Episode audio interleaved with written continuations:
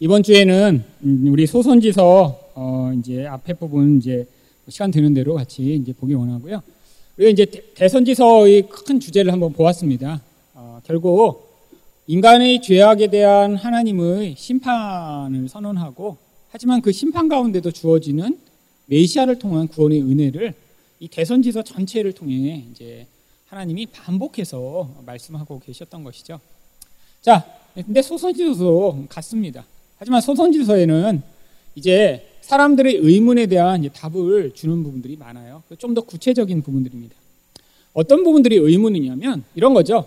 내가 하나님께 택함을 받았는데 왜 하나님은 나만 때리시지? 이런 거예요. 아니, 그럼 저 세상에 저 나쁜 놈들은 뭐예요? 그리고 하나님이 또 우리를 심판하시는데 뭘 도구로 사용하시나요? 바로 이 세상이라고 하는 도구를 사용하십니다. 그러니까 나보다 훨씬 나쁜 놈들이에요. 근데 걔가 혼나지 않고 나만 혼나는 것이 너무너무 억울하고 힘든 거죠. 여러분 그런 때 있으세요? 학교에서 뭔가 이제 잘못했는데 아주 시, 전, 자기는 되게 이렇게 사사로운 잘못을 했어요. 근데 진짜 나쁜 짓을 한 애는 혼내지 않고 선생님이 나만 혼낼 때 이게 억울하고 화나죠. 여러분 이게 바로 이스라엘 백성들이 가진 이제 의문입니다. 그래서 이 손선진서에는 바로 그런 의문들에 대한 해답이 굉장히 많이 나와요. 그래서 하나님이 이 열방들을 그냥 두시는 것이 아니라 결국은 심판하실 것이다. 결국은. 그들은 도구에 불과하다. 너희를 때리는 막대기에 불과한 거지. 그들을 하나님이 그냥 놔두시고 그들이 평안한 채로 살도록 허용하시는 것이 아니다라는 그런 답.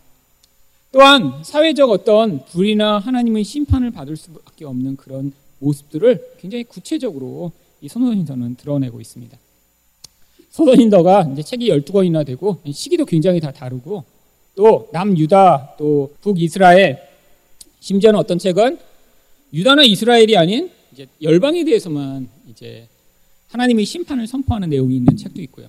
그래서 짧은 내용이지만 그 안에도 같은 심판과 구원의 이야기가 담겨 있습니다. 성경 전체를 요약하면 심판과 구원이에요. 그냥 심판과 구원. 그래서 이 책도 큰 주제는 그렇지만 세세한 것들을 좀 보도록 하죠. 자, 우리 소선지서의 이제 첫 번을 장식하는 책은 이제 호세아입니다. 호세아도 이 소선지서라고 붙긴 했지만 내용은 많습니다. 근데 이제 앞에랑 어떤 시점이 달라지고 대선지자라고 불리는 이들과 이제 구별되게 이들이 이제 함께 묶여서 있는 거고요. 호세아라는 이름의 뜻은 구약 성경에 이제 여호수아라고 나오는 이름과 같은 뜻이고요. 바로 이 뜻의 이름은 여호와는 나의 구원이시다 이런 뜻입니다. 여러분 이 똑같은 이름이 신약에서는 어떤 단어로 사용되죠? 여호수와 호세아를 이제 신약에서는 이 이름이 어떻게 나오나요? 이름이 조금 바뀌어서 어, 예수라는 단어로 이제 나오죠. 이름 모르시면 여러분 이단입니다. 교회 다니는데 예수를 모르면 어떡해요. 여러분 그러니까 결국 이들의 모습이 뭘 보여주는 거예요? 왜 같은 이름을 사용하실까요? 예수님이 물론 이름 자체가 하나님이 구원이심을 보여주는 의미가 있지만 여호수아와 호세아의 삶을 통해 드러난 모습을 통해 예수가 우리를 어떻게 구원하실지를 그림으로 또 보여주고 있죠. 여러분 여호수아는 어떤 방식으로 구원했나요? 바로 세상 가운데 하나님 나라를 확장하는 방식으로 이스라엘 백성들을 인도하여 거기서 그 구원을 행했고 호세아는 어떤 방식으로 구원을 했죠? 음란한 아내를 계속해서 사랑하고 일관되게 이제 품어주는 바로 그 끝없는 사랑으로 그 예수가 우리를 향해 보이시는 사랑을 보이며 하나님이 구원을 베푸신 것이죠. 여러분, 이 우리 인생이라는 것은 바로 이 은혜를 받아가며 우리가 변화되어 나가는 과정입니다. 여러분, 이 여호수아와 같은 구원, 호세아와 같은 이 구원의 이야기가 우리 인생에 사실 모든 상황에 다 적용되죠. 여러분 여호수아와 같은 구원은 무엇인가요? 우리 혼자서는 지금 이 세상의 적들을 싸울 수가 없어요. 여러분 세상은 끊임없이 우리를 두렵게 합니다. 여러분 세상에서 내 미래가 두렵고 사람들이 살아가는 그런 방식을 따르지 않는 것이 두렵고 나도 그렇게 살고 싶은 유혹을 끊임없이 받죠. 근데 여호수아가 그들에게 선명한 길을 제시해요. 어떤 길이요? 믿음의 길이요. 여러분 우리 또한 세상을 보면 메뚜기처럼 쫄아듭니다. 어, 두려워. 세상 사람들이 저렇게 멋지게 사는데 나만 이렇게 살면 어떻게 하지? 우리 자녀들이 이런 모습으로 살게 되는 게 너무 부끄럽지 않나? 여러분 끊임없이 유혹받죠. 그들의 힘 앞에서 좌절될 때 많습니다. 어떤 일을 하며 어, 나보다 훨씬 더 잘 나가는 어떤 사람을 보면 비교되죠. 여러분 그리고 그런 영역에 가서 그들이 정말 잘난 체 하는 것을 직접 눈으로 볼 땐안 입고 와서 정말 여러분 마음이 이렇게 힘들 때 많습니다.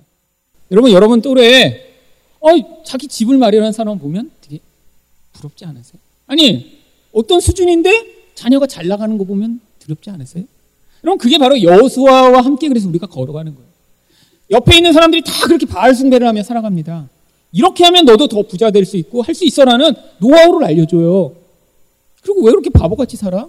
라고 얘기를 하는데 여호수와 함께 했더니 그 세상 가운데 하나님 나라를 확장하며 그런 우상 숭배에 물들지 않죠. 문제가 발생합니다. 여호수와 함께 있던 세대는 그 여호수아를 보며 거기까지 같이 갔는데 딱 여호수아가 죽고 그 세대가 사라지자마자 그다음 어떻게 되나요? 그 이야기가 사사기 이야기라 여러분들 지난 방학 내내 묵상하신 이야기가 거기 나오는 거예요. 그거. 그러니까 눈에 보이는 예수를 모용하던 그 인물이 사라졌더니 이제 어떻게 하더라? 왕이 없는 세대에 지 마음대로 살며 그 추악한 인생을 살아가더라. 여러분, 지금은 우리에게 하나님이 어떤 방식으로 구원을 베푸시나요? 예수를 눈에 보이는 방식이 아니라 믿음으로 받아들이고 그 예수의 우리 시선을 고정하며 살아가는 자들만 어떻게 할 수 있다고요? 세상에 하나님 나라를 확장할 수 있고. 안 그러면 끊임없이 유혹당하고 끊임없이 두려워서 벌벌 떠는 인생을 살게 되는 것입니다. 근데 그 차이가 뭐예요? 이제는 우리에겐 여호수아는 없고 누구만 있어요? 예수만 계신데 예수가 눈에 안 보여요. 그 눈에 안 보이는 예수를 우리가 어떻게 믿어야죠? 그래서 말씀으로 믿는 거예요. 말씀으로 계속 들으며 그 예수가 우리를 인도하신다. 이 길이 맞다. 이거 계속 듣는 거예요. 자, 하나님이 또 어떻게 구원을 베푸시죠? 호세와 같은 방식으로 구원을 베푸십니다. 여러분, 예수 믿으면서 우리가 행하는 가장 잘못된 예수를 따라가는 방법 중에 하나가 끊임없이 자기 죄를 감추는 것입니다. 여러분, 감추려고 어떻게 해요? 애쓰죠. 남 앞에서 자기 부끄러움 숨기고 자기 집안 문제 절대 얘기하지 않고 그래서 굉장히 멋있고 훌륭하고 거룩하게 신앙생활 하는 것처럼 여러분 근데 그게 안 됩니다. 여러분 진짜 예수를 믿는 사람의 인생에서는 어떻게 돼요? 우리 잘못 죄악이 계속 폭로돼야 돼요. 여러분 우리 완벽하지 않잖아요. 근데 계속 감추려고 하면 어떻게 돼요? 문제가 발생합니다. 그리고 우리의 연약함과 문제들을 감추려고 하는 그 이면에서 또 무엇이 발생하는 줄 아세요? 내 주변 사람들이 나를 힘들게 하지 않도록 만들기 위해 계속 통제가 나타나죠. 우리 인생 가운데 나타나는 모습이에요, 계속. 근데 그 문제가 계속해서 불거져서 나올 때마다 그때마다 어떤 느낌이 들죠? 힘든 거예요, 너무너무. 자기 죄악을 보니까. 그럼 어떻게 돼요? 자기 혐오에 빠집니다, 또. 자기를 싫어해요. 그래서 계속 끊임없이 왔다 갔다 신앙생활을 하면 신앙이 이제 흔들리기 시작하죠. 내가 한 번 잘못하고 나면 부끄러워서 하나님 앞에 나오지 못하고. 그래서 한 한 달 동안 기도 쉰 다음에 그 다음에 이제 어쩔 수 없이 다시 와서 한번 울고 나면 하나님 또 용서해 주실 것 같아서 어, 살고. 그 다음에 또 다시 부끄러움에 빠지고 왔다 갔다. 여러분, 근데 진짜 복음의 은혜는 무엇이냐면 호세아가 고멜을 향해 보인 것 같은 그런 은혜인 거예요. 여러분, 현실을 통해 보여주신 것입니다. 하나님은 어떠신 분이라고요? 우리의 본질, 우상 숭배의 본질을 하나님이 너무 잘 알고 계십니다. 여러분, 호세아한테 이 고멜하고 결혼하라고 하실 때 누구랑 결혼하라고 하신 줄 아세요? 동네에 있는 제일 아름답고 순결한 처녀를 구해라라고 하신 게 아니라 음란한 여인을 찾아 결혼했는데 동네 음란하기로 소문난 여인이 고멜이에요. 여러분 고대 사회에 음란하기로 소문났다는 게 뭐예요? 벌써 결혼하기 전에 이 남자 저 남자하고 다 자고 정말 어, 창녀 그러면 고멜 다 하는 거예요 다. 근데 그 여자랑 결혼을 했어요. 그 다음에 어떡합니까? 애를 셋이나 낳고도 또 못해요? 여러분 이것도 버릇이죠. 한 남자로 어떻게 만족하겠어요? 이전에 여러 남자들을 경험했는데. 그래서 또 다시 바람나서 도망갔는데 가서 또 그걸 어떻게 해요? 가서 또 돈 주고 사와요. 여러분, 참 감사한 게 요즘은 이렇게 삶을 통해 메시지를 전달하도록 하나님이 목사에게는 욕을 안 하셔서 너무 감사한 것 같아요. 여러분, 구약의 선지자들은 삶을 통해 자꾸 메시지를 주시도록 했어요. 제일 무서운 게 뭔지 아세요? 에스겔 선지자. 젊어서 아내를 죽었는데 울지도 말라고 그러세요. 울지도 말라고. 여러분 무서운 거죠. 왜? 그들이 삶이 메시지가 돼서 하나님의 임재를 그 모습으로 보여줘야 되는데 호세아가 바로 그런 인생 산 거예요. 우리가 우상 숭배자라 여러분 우리가 노력한다고 우리 우상 숭배의 본질을 감출 수 없다라는 것입니다.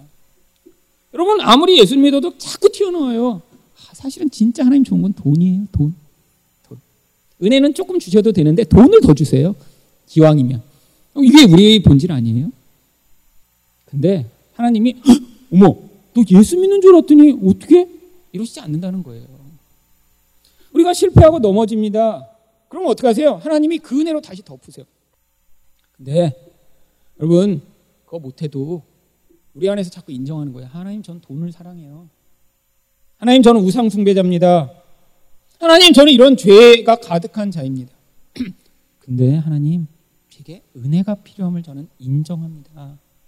이게 바로 호세아의 은혜를 받는 고멜의 태도예요.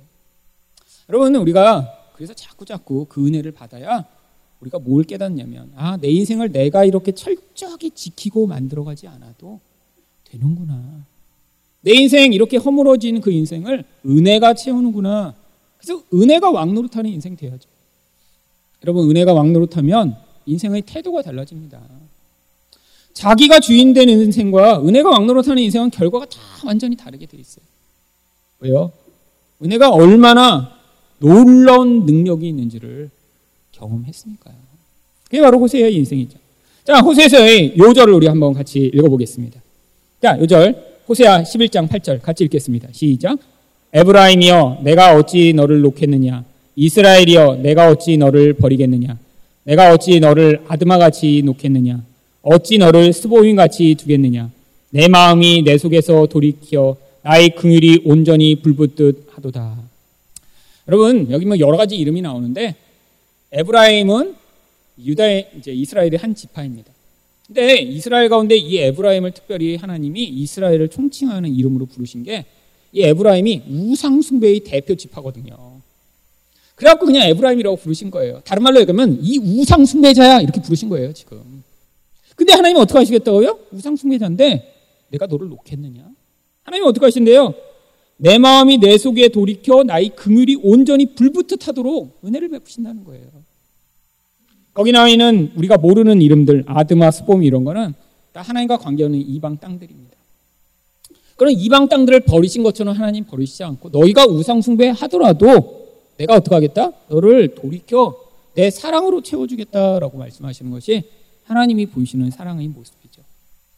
자, 근데 왜 이런 말씀을 하시냐면 바로 이 호세아 선지자가 활동했던 시기가 여로보암 2세 때이기 때문입니다. 그럼 북이스라엘 역사 가운데 가장 번성할 때가 바로 여로보암 2세 때예요.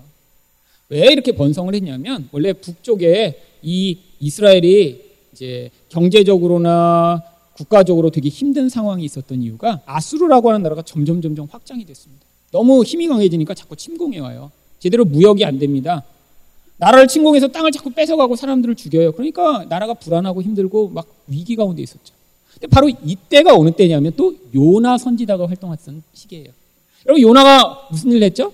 바로 그 아수르의 수도 니누에 가서 너희가 이제 40일이 지나면 멸망한다라고 선포를 했더니 그들이 회개를 합니다. 왜 그런 일이 벌어졌냐면 당시에 이 아수르가 국력이 엄청나게 약해졌던 시기예요. 너무 많은 이상한 현상들이 벌어지기 시작했습니다. 기근이 나고 전쟁이 점점 반란이 시작되고 하늘에서는 운석이 떨어지고 개기일식이 일어나며 이런 자연 재해와 이런 이상한 상황 가운데 사람들 마음이 다 옛날 같지가 않았던 거예요. 그때 바로 호세아 선지와 함께 이 요나가 활동했고요. 요나가 가서 거기서 심판을 선포하니까 사람들이 회개하기 시작한 것입니다. 아, 그래서 이 아수르가 그때 뭘 못했냐면 이방 나라들을 침공을 못했어요. 그때 잠깐 이 북이스라엘이 번성하기 시작한 것입니다. 그래갖고 막 경제에 지금 돈이 들어오기 돌기 시작했어요. 왜? 딴 나라들이 지금 활동을 못하는 동안에 막 무역을 하고 돈이 돌고 그래서 막 부자가 되기 시작했어요. 그럼 부자가 됐더니 무슨 일이 벌어졌나요? 그것을 기회로 우상 숭배가 더 만연한 사회가 되어버렸죠. 여러분 한국이 그렇지 않은가요? 보세요. 여러분 70년대 돈이 많이 안 돌 때, 대부분 가난할 때, 여러분 부자들만 바나나 먹는 그런 시절, 그리고 평민들은 병원에 입원해야 가끔 하나 먹는 그런 시절.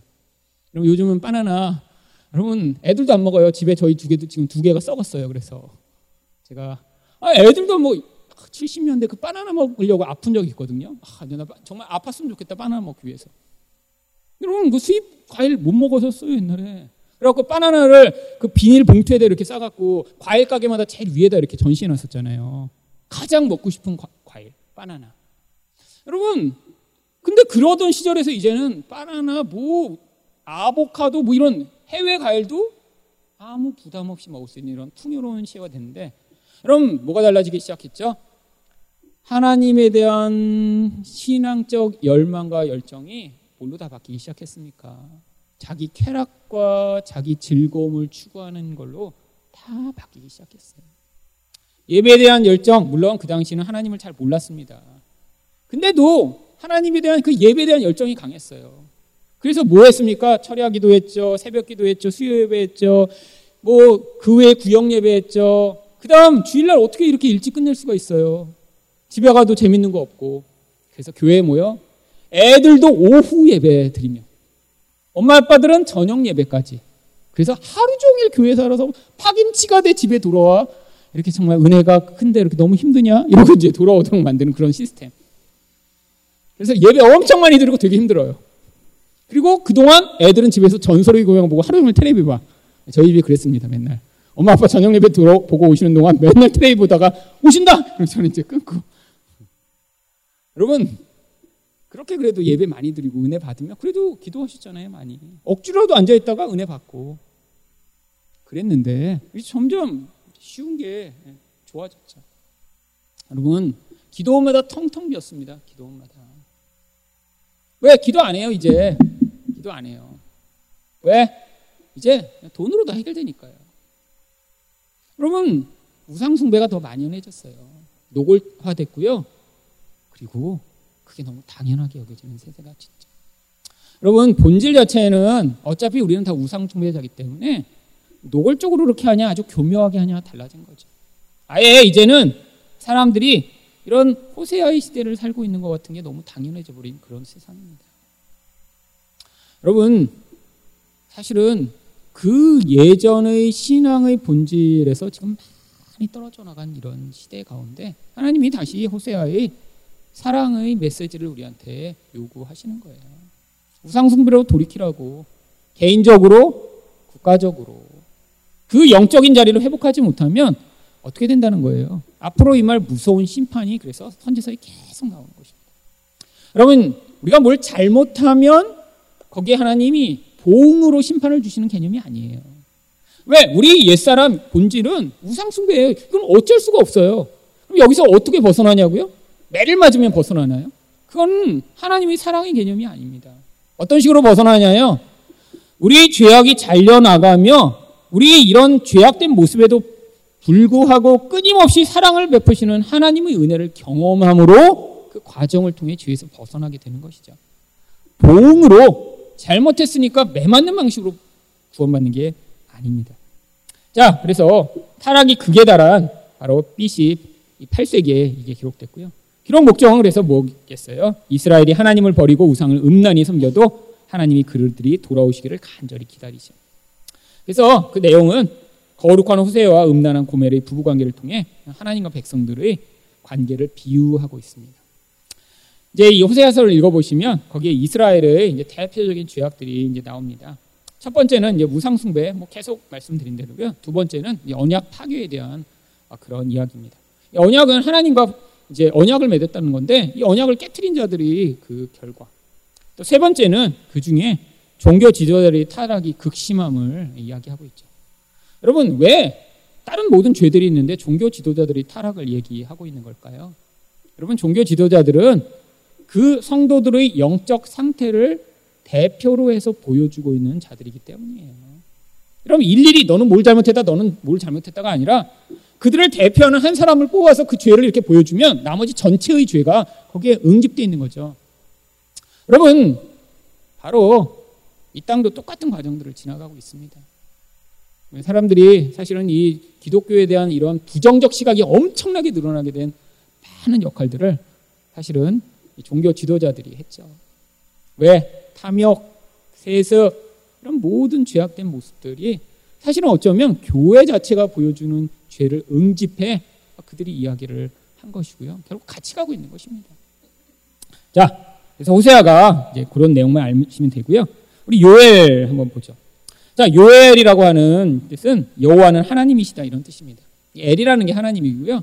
요는 이제 사실은 여호와라는 그런 단어입니다. 자, 여호와도 하나님이고 하나님도 하나님인데 왜 여호와는 하나님이라는 이런 이제 똑같은 표현을 쓴 걸까요? 여러분 의미가 약간 달라서 그래요. 성경에서 이제 여호와라는 단어를 쓸 때는 이거는 언약 관계에서의 하나님을 얘기합니다.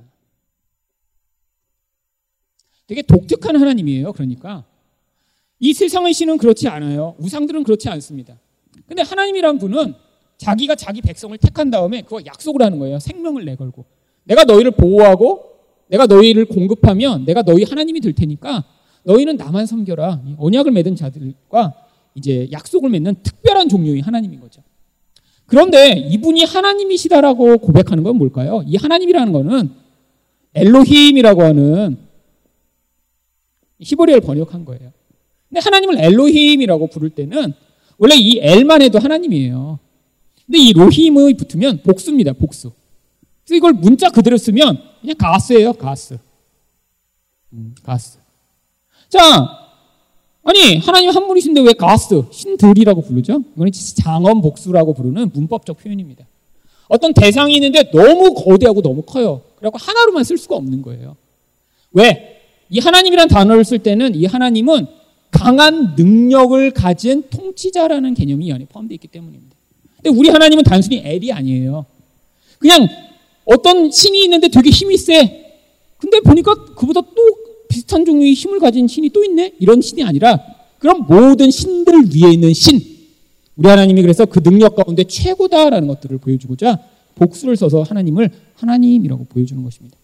그래서 여호와는 하나님이시다 요엘이라고 하는 뜻 자체가 뭐냐면 이런 우리와 언약을 맺은 그 하나님이 알고 보니까 최고 높고 강한 하나님이시네 그런 뜻이 요엘이라고 하는 뜻입니다. 자, 이 요엘서의 요절을 한번 같이 읽어보시죠. 시작. 너희는 옷을 찢지 말고 마음을 찢고 너희 하나님 여호와께로 돌아올지어다. 그는 은혜로우시며 자비로우시며 노하기를 더디하시며 이내가 크시사 뜻을 돌이켜 재앙을 내리지 아니하시나니.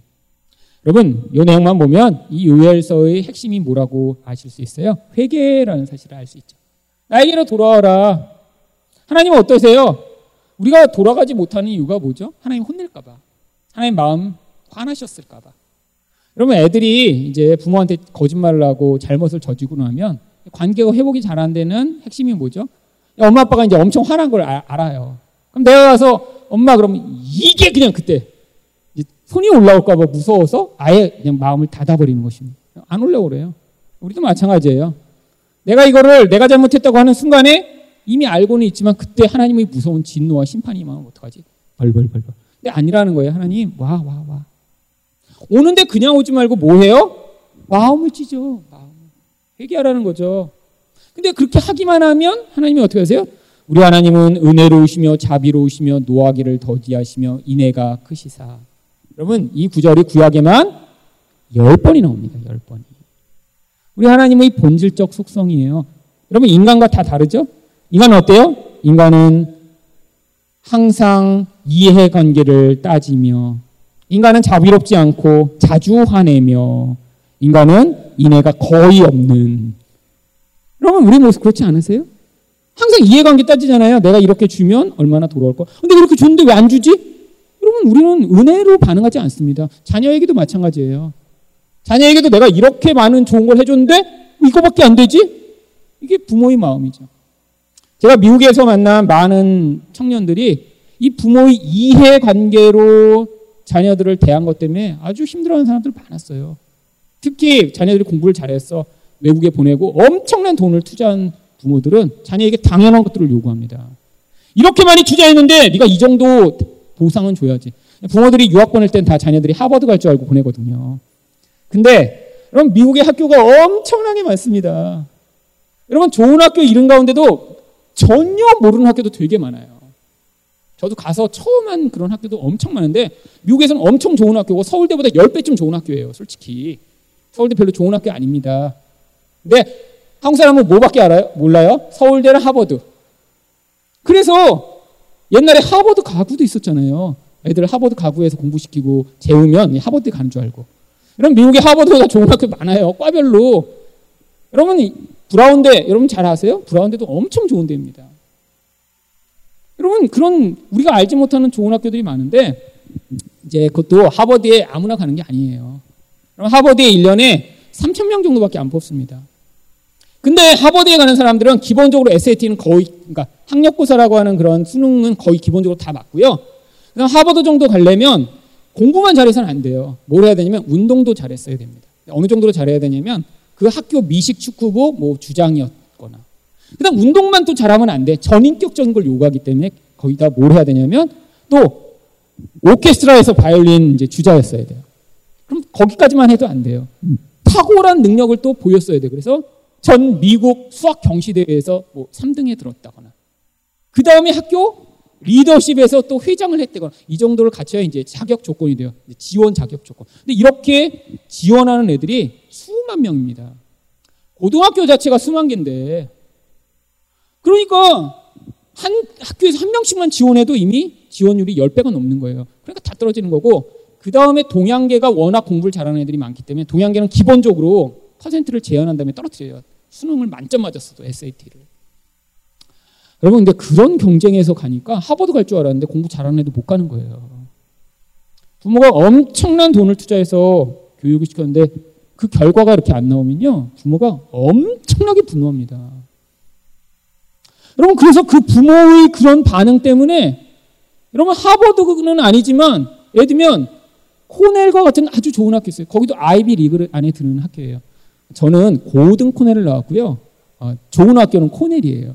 네, 고등 코넬은 신학교입니다. 좋은 학교 아니에요. 어떤 분들이 저는 코넬 나온 줄 알고 그렇게 오해를 하시는데 오해 계속 하셔도 돼요. 네, 좋은 학교니까. 네. 근데 저는 고등 코넬을 다녔어요. 고등 코넬. 거기는 코넬과 아무런 관련이 없습니다. 이름만 비슷해요. 자, 이렇게 코넬 같은 아주 좋은 학교. 여러분, 코넬에서만 노벨상을 받은 사람이 10명쯤 나왔어요. 이거 엄청난 학교입니다. 미국에서.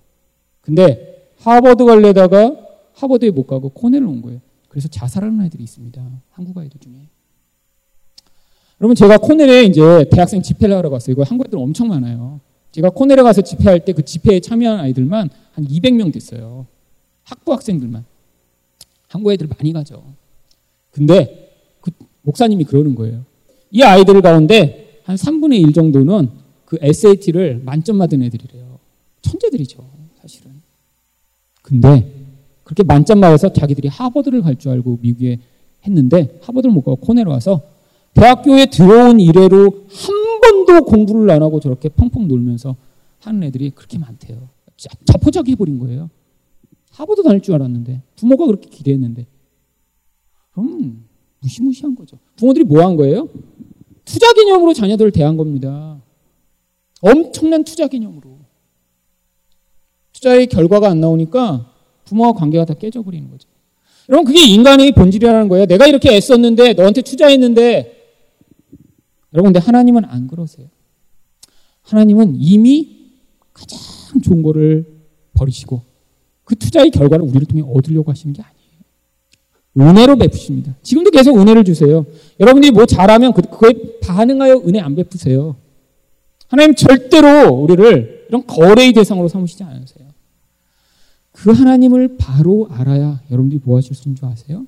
그 은혜가 무엇인지 여러분 인생의 법칙을 하나님을 따라 같이 반응해 나가는 자가 될 수 있습니다. 그래야 여러분한테 여러분이 원하는 방식대로 반응하지 않아도 분노하거나 쳐내지 않고 그를 받아낼 수 있어요. 여러분 인간은 끊임없이 다른 사람한테 거래의 관계로 사람들을 바라봅니다. 근데 그 거래의 원칙이 깨지는 순간 우리는 분노하는 거예요. 내가 잘해줬는데 왜 배신했어? 이게 제일 힘든 거 아니에요. 여러분 하나님은 우리를 향해 끊임없이 은혜로 반응하시기 때문에 우리가 그렇게 끊임없이 배신해도 상처를 안 받으세요. 여러분 그 마음 우리가 배우면 우리도 상처 안 받아요. 아니 내가 이렇게 했는데 어떻게 배신해? 아니요. 잘못된 생각이에요. 거래 관계로 생각한 거예요. 배신해도 아 인간은 원래 그런 존재지. 그러니까 난 또 은혜를 베풀어야지. 이게 이제 하나님의 마음을 배운 사람. 못 배운 사람은 그래 두고 보자. 이게 이제 은혜를 못 배운 사람. 이게 이제 우리 마음이죠. 자, 지금 그래서 이제 이 요에서 그다음 보죠. 역사적 배경은 모호합니다. 안 써 있어요. 추측하기는 아주 일찍 써진 책이라고 추측돼요. 요아스 왕 시대로 추측되고요. 남 유다를 향해 사역합니다. 근데 이 요에서를 보시면 어떤 얘기가 나오냐면 하나님의 심판의 얘기가 굉장히 자세히 기록되어 있습니다. 특징에 보시면 여기에 이제 메뚜기 떼의 다양한 종류가 나와요. 메뚜기 이름이 여러 종류가 나오는데 한글로는 번역되어 있지만 이 무슨 메뚜기인지 전혀 거의 모르겠어요. 팥중이, 여러분 팥중이 뭔지 아세요? 네, 메뚜기 나옵니다. 근데 메뚜기 떼다 종류예요. 느치, 황충. 여러분 근데 이 고대 근동에는 다양한 크기의 여러 종류의 메뚜기들이 아주 그들을 힘들게 했던 것 같습니다. 지금도 그렇죠. 이 메뚜기 떼가 한번 지나가면 완전히 싹쓸이 해버리잖아요. 이 메뚜기 떼가 무서운 게 앞으로 자라날 새순까지 다 먹어버리는 것입니다. 근데 큰 메뚜기, 작은 메뚜기, 조그만 메뚜기, 뭐 이렇게 긴 메뚜기가 다 와갖고 다양한 방식으로 이스라엘을 심판하는데 이 메뚜기가 뭘 상징하냐면 열방의 나라들을 상징합니다.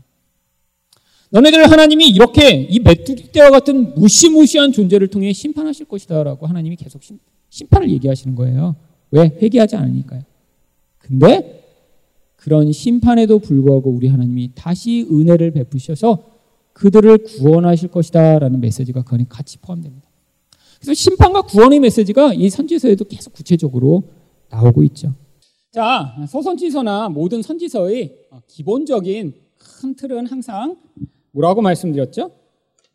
자, 선지서에 나오는 기본적인 틀은 항상 어, 구원과 어, 심판입니다. 이 틀에서 벗어나지 않죠. 근데 이 구원과 심판이 다 무엇으로 말미암아 나타나죠? 앞으로 일어날 이제 메시아를 통해 이 구원과 심판이 다 완성이 됩니다. 물론 이 심판은 항상 도구가 필요하죠. 이 도구가 되는 이제 선지서에 나와 있는 대상들이 바로 이방의 여러 나라들입니다. 가장 많이 등장하는 심판의 대상이 아수르, 바벨론과 같은 그런 강력한 나라들이죠. 이 아수르와 바벨론과 같은 나라는 뭐 성경에만 나오는 게 아니라 세계 역사에서도 세계 역사의 아주 중요한 부분을 좌우할 정도로 굉장히 크고 영향력이 강하던 나라입니다. 당시에 세계 역사에서 아수르와 바벨론이 차지하던 영향력이 이제 엄청나게 크죠. 근데 왜 하나님이 이렇게 세계의 강력한 나라들을 통해 왜 하나님 백성을 심판하시고 또 그럼에도 불구하고 또 구원하시는 이야기를 써놓은 걸까요? 바로 첫 번째는 선지서가 계속해서 이걸 통해 뭘 보여주죠? 세상에서 이런 강력한 나라도 하나님의 섭리적 목적을 위해 하나님이 도구로 사용하시더라. 그런데 하나님이 이들을 혼내지 않고 이스라엘 백성을 심판하십니다. 이게 이제 바로 구약의 이스라엘 백성들이 늘 혼란과 고민에 빠졌던 이유죠. 아니, 이 나쁜 놈들은 멀쩡한데 왜 우리만 혼내시지? 근데 이거는 뭐와 같은 거냐면, 하울링을 약간 조절해야 되나? 이거는 뭐와 같으냐면, 이제 아빠한테 혼났어요, 집에서. 어떤 애가 잘못을 해갖고. 그래갖고, 왜 우리 아빠는 왜 옆집에는 안 혼내지? 이렇게 생각하는 거랑 똑같은 거죠. 왜 하나님이 이들을 혼내지 않으실까요? 하나님 자녀가 아니라 안 혼내시죠. 근데 하나님의 놀라운 점은 우리는 옆집 애를 동원해 우리 아들을 때릴 수는 없잖아요. 근데 하나님은 이 세상의 강력한 힘들을 동원해 하나님 백성을 하나님 백성답게 만드시는 징계의 도구로 사용하시는 것입니다. 이걸 왜 심판이라고 이야기를 하죠?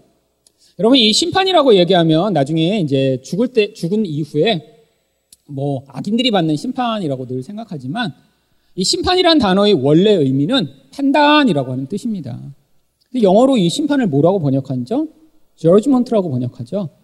그래서 판사를 judge라고 이야기를 하는 것입니다. 판단하는 사람, 뭐가 맞는지 틀리는지. 근데 우리 하나님은 뭐 하실 수 있는 능력이 동시에 있냐면 판단만 하는 게 아니라 그걸 가지고 개입하여 실제로 적용할 능력까지 계신 전능한 하나님이시잖아요. 여러분 우리도 판단은 다 합니다 여기 판단 못 하시는 분은 어디 있어요? 저도 신문 읽을 때마다 판단해 아이 나쁜 놈들. 오 이건 잘했네. 계속 판단합니다. 근데 판단을 하는데 제가 뭐가 없죠? 능력이 없잖아요. 그래서 제가 생각할 때, 어, 이건 안 되는데? 이렇게 해도 아무것도 할 수 없습니다. 그냥 마음만 상할 뿐이에요. 왜? 판단을 했는데 아무것도 하지 못하니까요. 근데 우리 하나님은 판단을 하시거나 하면 반드시 어떻게 하세요? 하시고 났는데, 아, 쟤 저렇게 살면 안 되는데? 어, 이거 악이잖아 이렇게 판단을 하셨어요. 근데 하나님이 가만 계시면 우리 하나님은 어떤 분이에요? 무능한 하나님입니다. 그런데 하나님이 어떻게 하세요? 하나님이 이건 악이야 라고 생각하시면 어떻게 하신다는 거예요? 개입해 오셔서 바꾸신다는 거예요. 그거를 심판이라고 이야기를 합니다. 근데 하나님이 심판하시는 내용이 항상 두 가지라고 얘기했어요. 여러분, 이 선지서에 나오는 수없이 많은 내용 가운데 그걸 모두 다 정리해 보면 딱 두 가지 내용으로 종합이 됩니다. 왜 이스라엘 백성들이 이렇게 심판받을 수밖에 없었나요? 하나님에 대해서는 어떻게 반응했죠? 신실함을 버리고 늘 우상숭배를 했으니까요. 또한 하나님이 요구하시는 이웃을 사랑하는 명령에 대해서는 늘 어떻게 반응했어요? 불의로 반응했어요. 불의로. 사랑하지 않고 나의 이익을 기반으로 남을 정죄하고 파괴하고 무너뜨리는 일을 위해 끊임없이 살았죠. 내 욕심이 나의 판단 기준이었기 때문에 그것에 부합되지 않는 모든 사람들을 결국 나의 그런 기준을 가지고 끊임없이 힘을 가진 자일수록 더 악한 짓을 한 것입니다. 그래서 그런 내용이 지금 선지성마다 번갈아 나오고 어떤 데는 같이 나오고 합쳐 나오고 그리고 오늘 보게 될 말씀 가운데는 이런 부분에 대한 어떤 부분을 조금 더 특화해서 강조하는 내용들이 나오는 것입니다. 근데 하나님이 때리기만 하면 그 다음에 그냥 끝나는 게 아니라 때리신 다음에 반드시 어떻게 하세요? 때리신 다음에 다시 싸매시고 치료해 주십니다. 그걸 구원이라고 하죠. 근데 하나님이 어떤 방식으로 구원하시냐면 바로 메시아를 통해 완전히 세상적인 방법으로는 다 사라져 버렸어요. 근데 이 구원을 어떤 방식으로 이루시는지에 대해 그 구원을 도대체 나라가 사라져 버렸는데 도대체 어떻게 하실 거야? 다 끝난 거 아니야? 사람들이 이렇게 생각하니까 내가 어떻게 하겠다? 재창조해내겠다라고 이 재창조에 대한 창조 이야기를 계속 하시는 거예요. 특별히 그래서 구약의 선지서 가운데 아주 많은 분량이 이 창조에 대한 이야기를 기록하고 있는 그런 선지서가 있습니다. 배운 것 중에 바로 이사야가 그렇습니다. 이사야. 여러분 그래서 원래 창세기 1장에만 나왔어야 하는 창조하다 바라라는 히브리어가 있어요. 이거는 무에서 유를 창조하는 것입니다. 이거는 창세기 1장에만 나올 수밖에 없는 단어예요. 그 다음에는 다 만들어졌으니까요. 그래서 하나님이 태초에 천지를 창조하시니라 바라라고 하는 히브리어를 사용했을 때 없던 것에서 무에서 유를 만드실 때 이 바라를 쓰신 거예요. 근데 창세기 1장보다 창조하다라는 단어가 더 많이 나온 책이 이사야라고 하는 책입니다. 왜? 하나님의 백성이 다 사라져버린 것 같아요. 심판을 받아서 이제 없어지고 다 나라가 망하고 다 죽어버렸어요. 그런데 하나님은 어떻게 하신다는 거예요? 그렇게 사라져버린 것 같은 하나님의 백성을 재창조하셔서 이제는 과거에는 불가능했던 우상숭배하던 자들이 어떻게 해요? 하나님만 사랑하고 이전에는 늘 불의하게 행동하던 그런 자들이 이제는 하나님이 요구하시는 그런 사랑의 법인 의를 따라 살 수 있는 자들을 만들어내실 것. 그 약속이 메시아로 말미암아 이루어진다라는 얘기를 이 선지서에 담아 놓으신 거죠. 사실 이것만 하시면 선지서 다 배우신 거예요. 네. 근데 이제 우리가 이제 큰 개론을 배웠으니까 뭘 해야죠? 각계 전투를 해야 되잖아요. 그래서 이제 그 다음에 이름만 달라지면서 어떤 내용이 구체적으로 담겨 있나를 이제 배우는데 맨날 똑같은 내용입니다. 조금씩 조금씩 내용이 달라지죠. 그러면 아모스를 한번 볼까요? 아모스에는 어떤 내용이 있는지. 자, 아모스. 아모스라는 이름 자체가 짐을 지는 자라고 하는 뜻입니다. 그런데 이 아모스의 이제 대표 주제 구절은 우리가 다 아는 구절이에요. 한번 같이 읽어볼까요? 아모스 5장 24절입니다. 시작. 오직 정의를 물같이 공의를 마르지 않는 강같이 흐르게 할지어다. 여러분 이거 많이 아시는 구절이잖아요. 공의와 정의가 이렇게 강물처럼 흐르는 그런 곳. 그런데 이런 내용 가운데 그러면 지금 이 아모스는 뭐에 초점을 맞춰서 이 아모스를 기록한 것일까요? 바로 이 불의라고 하는 부분에 대해서 지금 초점을 맞춰 기록한 것입니다. 그러니까 이 아모스의 내용을 읽으시면서 아, 요 내용이 다양한 방식으로 어떻게 그들이 그 불의함으로 말미암아 하나님의 심판을 받아 결국 온전한 구원에 이르게 되는지에 대한 내용이 거기에 이 초점으로 맞춰 있는 거죠. 그래서 이 아모스의 역사적 배경이 북이스라엘의 여로보암 2세 때입니다. 여러분 이 여로보암 2세가 자주 등장해요. 보세요. 오늘만 하더라도 이, 이 이제 책의 역사적 배경을 여로보암 2세 때라고 한 게 호세아도 그렇습니다. 근데 호세아 때는 제가 거기다가 이제 조금 줄을 더 붙여놨죠. 여로보암 2세 때가 어떤 때라고 했어요? 이스라엘의 부흥기면서 타락이 극에 당한 때라고 이야기를 했죠. 또한 요나도 마찬가지입니다. 요나 때도 여로보암 2세 때인데요. 자, 이 여로보암 2세란 때가 사람들의 경제적이고 물질적인 측면에서는 굉장히 호황을 누리던 때였어요. 왜냐하면 이 이스라엘이라고 하는 이 운명은 자기 혼자 독자 생존을 할 수 있는 그런 상황이 아닙니다. 외부의 상황에 너무 영향력이 많아요. 하나님이 일부러 이스라엘을 그런 땅에 살도록 하신 거예요. 그러니까 자기 혼자 예를 들면 미국 같은데 하나님이 얼마나 땅 좋아요. 여러분 미국 가보셨잖아요. 제가 미국 가서 놀란 게, 야, 참 여기는 가도 가도 끝이 없는 정말 풍요롭고 좋은 땅이다. 근데 평야는 그렇게 또 넓고 풍요로운데 또 산인데 가면 또 얼마나 울창하고 또 멋있는지 몰라요. 막 나무가 막 정말 수십 명이 둘러야 이렇게 감쌀 수 있을 만큼 좋은 나무. 흙도 얼마나 좋은지 몰라요. 강도 좋고 바다도 좋고 다 좋아요, 자연은. 여러분, 그런데다 이스라엘을 딱 갖다 살게 만드시고 거기서 막 번성하고 남이랑 관계 맺지 못하게 하신 게 아니라 사실 문명이 충돌하는 가장 힘든 곳에 이스라엘을 살게 하신 거예요. 거기가 어디죠? 바로 가나안이라고 하는 곳입니다.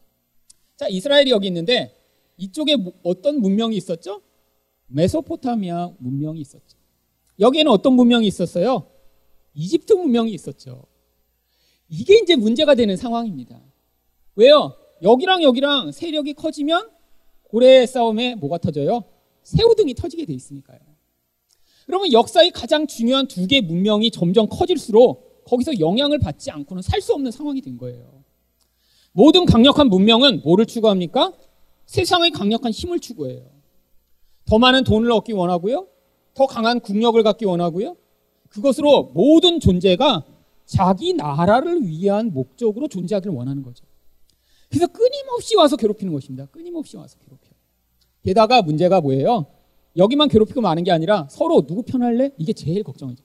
여러분 엄마 아빠가 싸우고 나서 아들한테 너 누구 편이야? 이렇게 될 때 이 곤란함.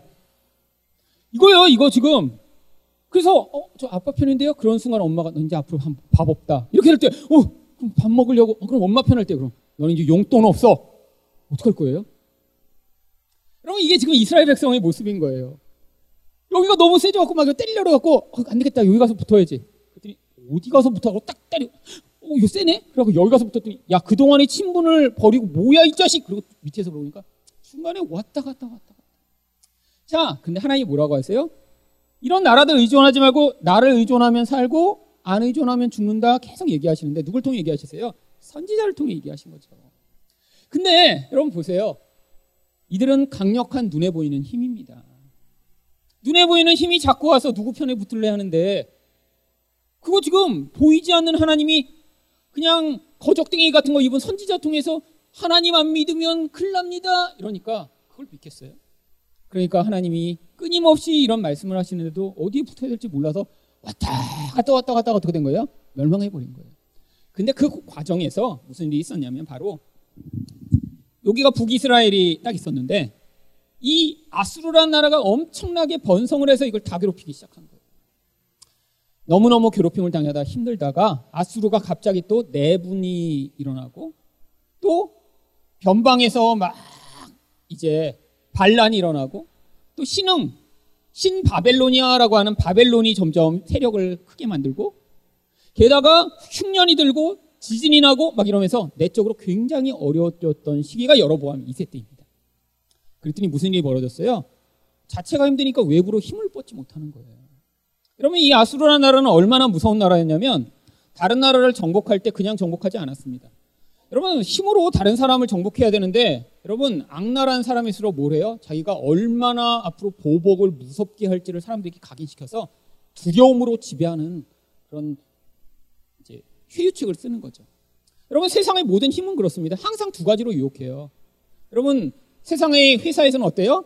많은 연봉을 주는 것으로 아, 내가 충성하면 돈을 많이 벌겠구나 이렇게 하든지 너 이렇게 잘 성과를 못 내면 잘라 이렇게 위협하든지 그리고 마찬가지예요. 여기는 뭘로 했냐면 힘으로 했어요. 힘으로 어떤 식으로 했냐면 사람을 가서 나라를 이렇게 정벌을 하면 그냥 정벌 한 게 아니라 사람의 껍데기를 다 벗겼습니다. 이 가죽을. 그래갖고 그 가죽을 가지고 뭘 했냐면 자기 집에 갖다 벽지로 발랐어요.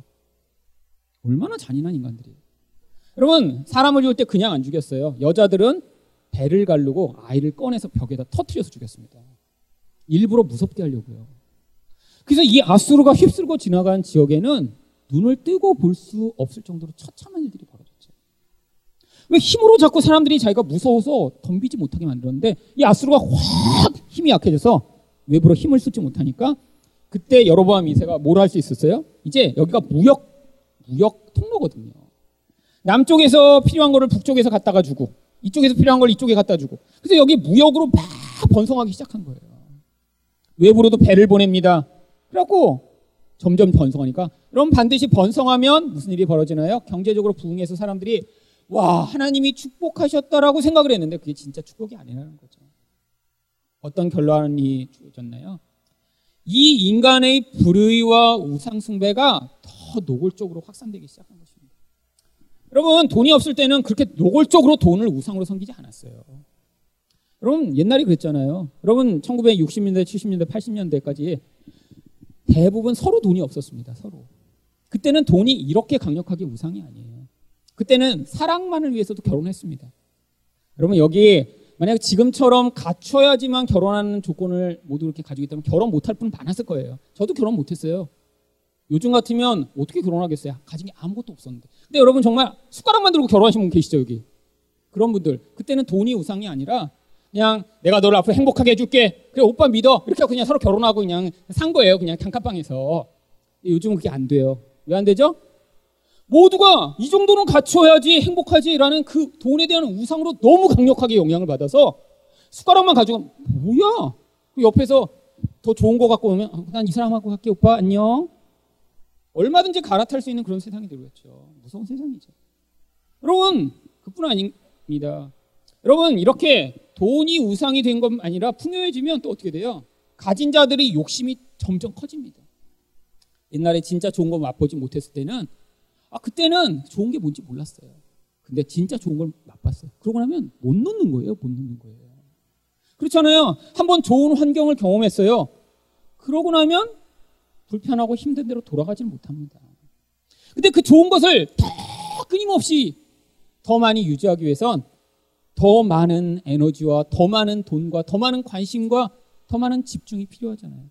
자기를 위한 인생이 점점점 집중되는 그 불의함. 결국 여로보암 있을 때 그렇게 된 거예요.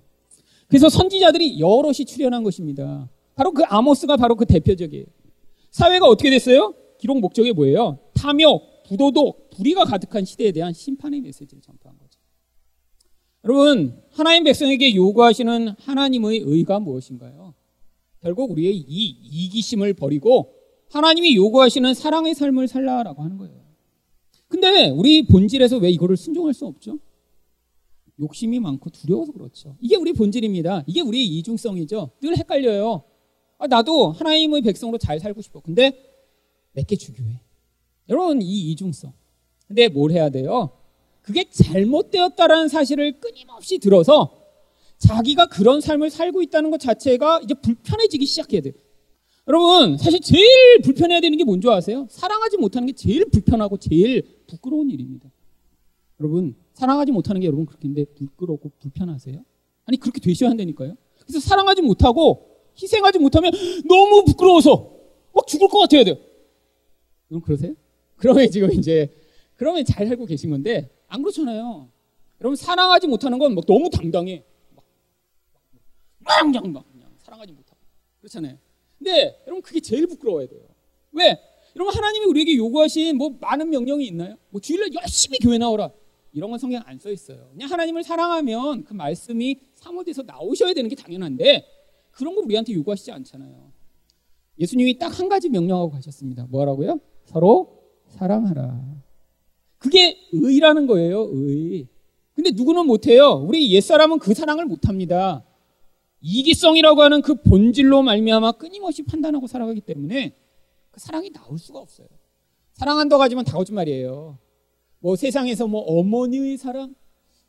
여러분 다 어머니들도 다 뭔가 이렇게 원하는 게 있어서 한 거예요. 내 자식이 내 말 잘 들어서. 그래도 아유 어머니가 이렇게 그냥 잘 키우셨군요. 아유 뭐 제가 별거 한 거 있나요? 뭐 이렇게 하고 싶은 그 욕구. 그래서 나중에 이제 아들이 좋은 학교 가고 그래갖고 막 플랜카드 붙이고 싶은 그 욕구. 여러분 세계상의 인과관계는 다 그렇습니다. 내가 투자한 만큼 보상을 얻어내야 돼요. 그걸 그리고 부모들은 다 뭐라고 여기야? 내가 사랑했다. 아니요. 투자한 거라니까요. 투자. 여러분, 그 투자의 그 결과가 많이 안 나온 분들 부모님한테 많이 지금 혼나셨죠? 내가 너를 위해 이렇게 얘기, 이렇게 들었던 분들은 투자를 많이 하셨는데 지금 결과가 잘 안 나온 거예요. 투자를 조금 했는데 많이 나온 분들은 부모님이 와, 막 기뻐하시겠죠. 그런 사람은 아주 가뭄에 콩나듯이 가끔씩 나옵니다. 거의 없어요. 거의. 여러분, 그리고 투자라는 게 그렇잖아요. 투자도 이게 요즘은 그냥 몰빵으로 투자를 많이 합니다. 언제부터 해요? 3살부터 정도 해야 돼요. 3살부터. 요즘은 강남에 가보세요. 3살부터 영어 유치원 보내고 막 과외 시키고 이렇게 투자해서 여러분 대학교 갈 때까지 수억 원이 들어가야 그게 좀 투자됩니다. 투자. 여러분 그건 투자가 아니죠. 그냥 몰빵 넣어서 그냥 물량 공세하는 거예요. 물량 공세. 여러분 대부분 그래서 강남에서 그렇게 부모의 많은 기대와 투자를 받고 자란 아이들이 나중에 잘못되는 경우 많습니다. 투자의 개념으로 자녀를 바라보니까 결과가 안 나오면 부모가 화가 나는 거예요. 관계가 깨치는 불의. 그것만 아니죠. 여러분, 우리도 누구에게만 친절한가요? 나한테 잘해주고 손해를 끼치지 않는 사람에게만 친절하죠. 여러분, 우리 진짜 본성은 어디서 드러나죠? 여러분, 운전할 때 드러납니다. 운전할 때. 여러분, 모르는 사람이 빵빵거리고 그러면 확 뒤집어 주고 싶은 그 욕구. 그게 우리의 사실 진짜 모습이에요. 여러분, 여러분의 상사가 그렇게 못되게 했을 때도 그게 다 용납되고 받아들여지냐. 이게 안 되면 지금 사실 여러분은 힘을 가지게 되는 순간 그 상사보다 더 악한 놈이 될 확률이 높아요. 그게 인간인데 그 불의로부터 하나님이 우리를 꺼집어, 끄집어 내시는 거예요. 어떤 사람만요? 심판을 받은 사람만. 그래서 그 세상의 힘으로 짓이겨져서 더 이상 그 힘이 내 안에서 자기 스스로 힘을 가져 하나님 노릇을 하지 않으려고 할 때 그때 바로 그 사람에게서 하나님이 만들어내신 새 사람의 의가 활동하기 시작하는 것입니다. 그래야 뭐가 가능하죠? 여러분으로부터 어떤 놀라운 사랑이 나타나도 그래도 여러분이 아, 이게 하나님이 하신 것이군요. 이런 반응이 나오는 거예요. 이게 안 된 사람은 자기로부터 조금 잘난 일이 나오면 어머? 그래서 이제 페북에다가 아, 제가 이렇게 또 어디다 뭘 했더니 이런 결과가 나왔습니다. 이거 하고 싶어 하죠. 여러분, 세상 사람들은 다 투자 개념입니다. 여러분 만약에 몸이 원래 좋아요. 원래 이렇게 해갖고 막 그냥 이렇게 이렇게 하면 그냥 그냥 숨만 쉬었더니 막 알통이 나와. 이런 사람 막 페북에 자랑하나요? 아, 숨 쉬었더니 알통이 막 나오더니 몸이 좋아지고 이렇게, 이렇게 배를 이렇게 몇 번 움직였더니 막 엉덩이 볼록해지고 막 그래갖고 그러면 이렇게 찍은 다음에 막 인스타에 자랑해요? 아니에요. 거기 자랑하는 사람들이요. 그거 올리려고 하루에 한 끼만 먹고 하루에 다섯 시간씩 운동한대요. 그 다음에 이렇게 갖고 막 다섯 시간 운동한 다음에 조금 나오면 이제 이렇게 찍어갖고 올리고 막. 여러분 인스타에서 이 장면 많이 보시지 않았어요? 여러분 자기 노력의 결과로 지금 인정받고 싶은데 우리는 다섯 시간에도 안 나옵니다. 그리고 거기에 이렇게 다섯 시간을 투자할 수가 없어요. 그렇잖아요. 이거 다섯 시간 한다고 이렇게 나올까요? 나오는 사람은 원래 나오고요. 안 나오는 사람은 다섯 시간에도 안 나와요. 제가 보니까. 이게 원래 살도 근육이 잘 붙는 살이 있더라고요. 여러분, 세상에선 자기가 그렇게 열심히 해서 자기를 자꾸 자꾸 높이고 드러내고자 합니다. 남들의 그 영광과 인기를 자기 것으로 얻어내려고 하는 이 세상의 본질. 그래서 끊임없이 내가 왕이 되고 싶은 거죠. 불의한 거예요, 그게. 살아가지 않고 나를 중심으로 살아가는 그 본질. 그래서 우리가 심판받아야 됩니다. 우리는 그게 없냐면 우리도 너무 그거 하고 싶은데 여러분 아마 그럴 기회와 상황만 됐으면 했을 텐데 근데 못해서 그렇죠 못해서 그래서 지금 너무 아쉬워하고 있는 거예요 자꾸 부러우시는 거 있으시죠? 아, 옆집에는 어떻게 이렇게 가만 놔뒀는데 공부를 잘할까? 어, 이런 생각이 들때 아, 어머 저 집에는 가만 놔뒀는데 저렇게 그냥 짝도 잘 찾아서 결혼도 잘하고 이런 생각이 드시고 여러분 그 인생을 돌아볼 때 막 후회가 돼요? 아, 그때 그냥 아, 그때 그 철수가 사귀자고 했을 때 그게 더 나았을 걸. 뭐 이런 후회 들고. 왜? 뭘 기대하는 거예요?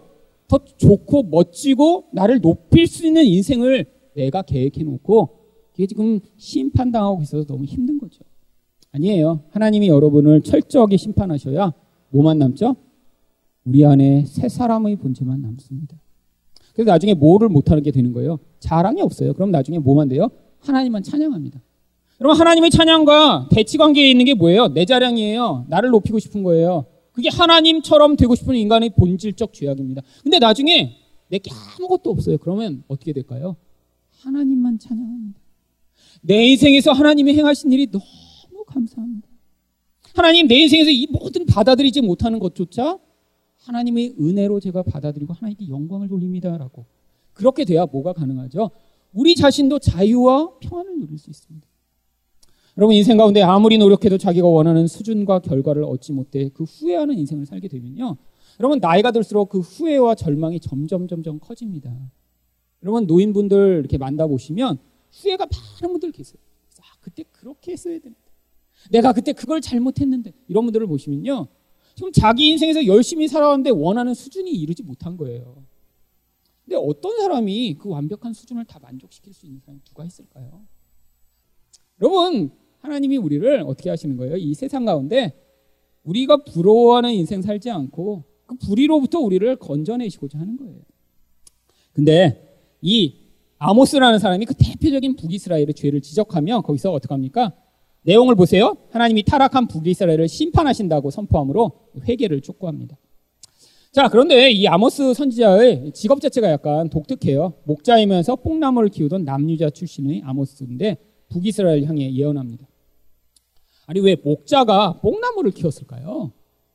뭐 이중직 뭐 이런 건가요? 이중직? 거기다가 예언까지 하고 아니라 여러분 목자는 당시에 가장 가난한 어, 그런 사람이었습니다. 왜 가난했냐면 대부분의 목자는 자기 양을 키우지 않고요.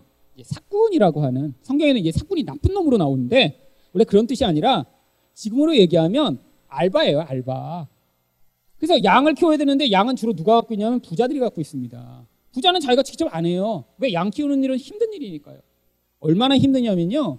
여러분 양을 키울 때 이 이제 추위가 없는 그런 시절에는 계속 밖에서 살아야 돼요. 양을 데리고 풀이 있는 곳마다 옮겨 다녀야 됩니다. 그래서 양을 뭐 100마리 이렇게 데리고 나가서 3개월, 4개월씩 야영 생활을 하는 거예요. 너무 쉽지 않죠. 여러분 이스라엘에 가보시면 밖에서 이렇게 야영을 하려도 이렇게 한국처럼 캠, 이제 멋진 이런 캠핑이 아닙니다. 얼마나 밤에는 춥고 낮에는 얼마나 더운지 몰라요. 게다가 밖에 나가면 뭐가 있죠? 무서운 들짐승들이 있고요.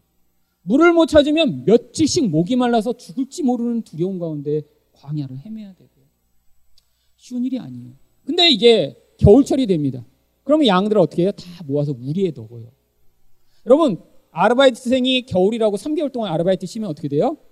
굶잖아요. 그러니까 겨울이라도 아르바이트를 해야 되는데 옛날에는 편의점이 없었습니다. 그래서 뭘 했어요? 그때 겨울철에 뽕나무에 올라가서 뽕나무 열매 딴 거예요. 여러분, 그래서 뽕나무 열매를 마치 따는 기간이 마침 양을 겨울철에 우리에 보관하는 그 기간에는 맞아서 목자들이 대부분 뽕나무 열매를 땄습니다. 그래서 목자이면서 뽕나무 땄다 그러면 당시에는 어떻게 여겼냐면 아, 진짜 가난하구나 진짜. 얼마나 가난한지. 아니 어떻게 저렇게 1년 내내 저렇게 힘든 일만 할까? 이렇게 생각하던 그런 부류였죠. 여러분 근데 바로 그런 사람에게 어떤 말씀이 있나요? 이 불의에 대한 하나님의 심판의 말씀이 임합니다. 여러분 이게 되게 아이러니죠, 아이러니. 왜요? 근데 그게 바로 이 아모스의 심장을 울리던 메시지예요. 여러분 왜 이런 아모스와 같은 사람이 이런 고통을 당해야죠? 이 불의 때문에 그래요. 여러분 부자들이 적절한 품삯을 주지 않습니다. 그렇게 고생하면 부자는 정말 양이 너무너무 많아요. 그리고 자기가 주체할 수 없을 정도로 돈이 많은데 여러분 이 부자들이 얼마나 횡포를 부렸냐면요. 양을 데리고 가다 양이 죽거나 들짐승한테 물려가거나 병이 들면요. 그걸 다 사꾼들이 다 감당했어요. 그러니까 양을 키우는 것도 이게 돈이 남는 일이 아닙니다. 나중에 월급을 받았는데 보니까 어, 지난번에 데리고 가더니 양이 13마리 없어졌네? 그 양값을 다 빼버리는 거예요. 6개월 동안 열심히 양을 쳤는데 나중에 돈을 하나도 못 받는 거예요. 여러분 이런 일들이 당시에 아주 비일비재했습니다. 여러분 생각해 보세요. 하루 벌어 하루 먹고 사는 사람이 그렇게 돈을 다 뺏겨버리면 도대체 어떻게 할 수가 없는 상황이잖아요. 그래서 이 아모스의 마음 가운데 하나님 공의와 정의가 이 땅 가운데 강물처럼 흐르는 땅 되게 하여 주시옵소서라는 그런 심판의 메시지를 선포하는 그런 선지 사명을 감당하는 자리로 하나님이 그를 부르신 거죠. 그래서 그의 직업을 알아야 그의 메시지를 이해할 수 있습니다. 그래서 나중에 이제 아모스 하시면 그 내용을 이제 이해하시면 되고요. 하나만 더 하죠. 오바디아. 오바디아는 하나님의 종이라는 뜻입니다. 자, 오바다 1장 10절을 한번 같이 읽어보죠. 시작. 내가 내 형제 야곱에게 행한 포악으로 말미암아 부끄러움을 당하고 영원히 멸절되리라. 이 오바다는 하나만 기억하시면 돼요. 오바다는 몇 장으로 이루어졌나요? 한 장밖에 안 됩니다. 오바다는. 근데 왜 이렇게 짧게 썼냐면 에돔이라고 하는 나라를 향한 하나님의 심판을 이것에 기록하고 있거든요. 그래서 남유다 여호사방한테 에돔에 대한 예언을 기록합니다. 에돔이란 어떤 나라죠? 에서로부터 시작된 나라가 에돔입니다. 그래서 이제 이스라엘이 이렇게 있으면요, 이스라엘 남부에 이제 남쪽 광야 지도에 이제 에돔이라는 나라가 있었는데 이 에돔이라는 나라가 사실 이스라엘과는 아주 큰 연관은 없지만 이 약간 광야 지대에 이렇게 약간 비껴서 있었기 때문에 이런 열강들이 충돌하는 이 중심지대로부터 약간 벗어나 있었어요. 그렇잖아요. 일부러 여기 광야지대 이런 데까지 가서 여기를 공격하고 이들을 복속시키느니 여기 이스라엘은 딱 여기 이제 중심지 무역로 가운데 있었으니까 여기는 이게 지금 자기네 편에 서지 않으면 되게 불편한 상황인 거예요. 그래서 여기는 그렇게 끊임없이 괴롭히는데 여기는 거기서 떠나 있었던 민족이죠. 근데 이들이 뭘 했냐면 이스라엘 백성들이 고난을 당하고 환란을 당할 때 아, 그거 쌤통이다. 계속 이렇게 비웃고 거기서 깐죽거렸던 거예요. 원래는 형제 나라입니다. 근원 자체는. 근데 어떻게 된 거예요? 결국에는 나중에 대적처럼 변해버린 거죠. 여러분 그래서 하나님이 직접적으로 이들이 이스라엘을 와서 괴롭히지 않았지만 하나님 백성을 향해 끊임없이 그렇게 비웃고 그렇게 악을 토해내던 자들을 향해 하나님이 심판하실 것이다라고 명령하고 계신 것이죠. 그럼 이게 바로 우리가 세상 가운데 그래서 세상 가운데 우리를 비웃고 사람들이 직접 우리 와서 해를 끼치지 않아도 결국에는 자기들이 원하는 삶과 수준으로 우리가 똑같이 따라가지 않는다고 비웃는 그 세상을 향한 하나님의 궁극적 심판을 지금 예언하고 있는 거예요. 근데 이 에돔이 이렇게 여기서 자기들이 굉장히 교만한 채로 살았던 아주 중요한 이유가 광야에 있었는데 광야 끝부분에 이게 높은 지역에 사실은 이제 도시를 만들어 놨어요. 그래서 이들이 이제 외적이 침입해도 자기를 보호할 수 있는 곳에 있어서 자기를 스스로 독수리라고 얘기를 했습니다. 우리는 독수리처럼 높은 곳에 있어서 니네들이 못 건든다? 그걸 하나님이 교만이라고 얘기하죠. 결국 여러분 이들을 하나님이 그냥 옆에 있다가 너네들 날 안 믿었어 그냥 혼내시는 게 아니라 결국 인간은 자기 죄악으로 말미암아 멸망당하게 됨을 지금 선포하고 계신 것이죠. 여러분 하나님의 선악 판단 기준은 도덕적인 것이 아닙니다. 자기가 교만하여 하나님의 자리에 서서 하나님과 경쟁하려고 하는 걸 하나님은 견디실 수가 없는 거예요. 그럼 그게 왜 하나님만이 하나님이셔야 되는데 인간이 하나님처럼 되려고 했습니까?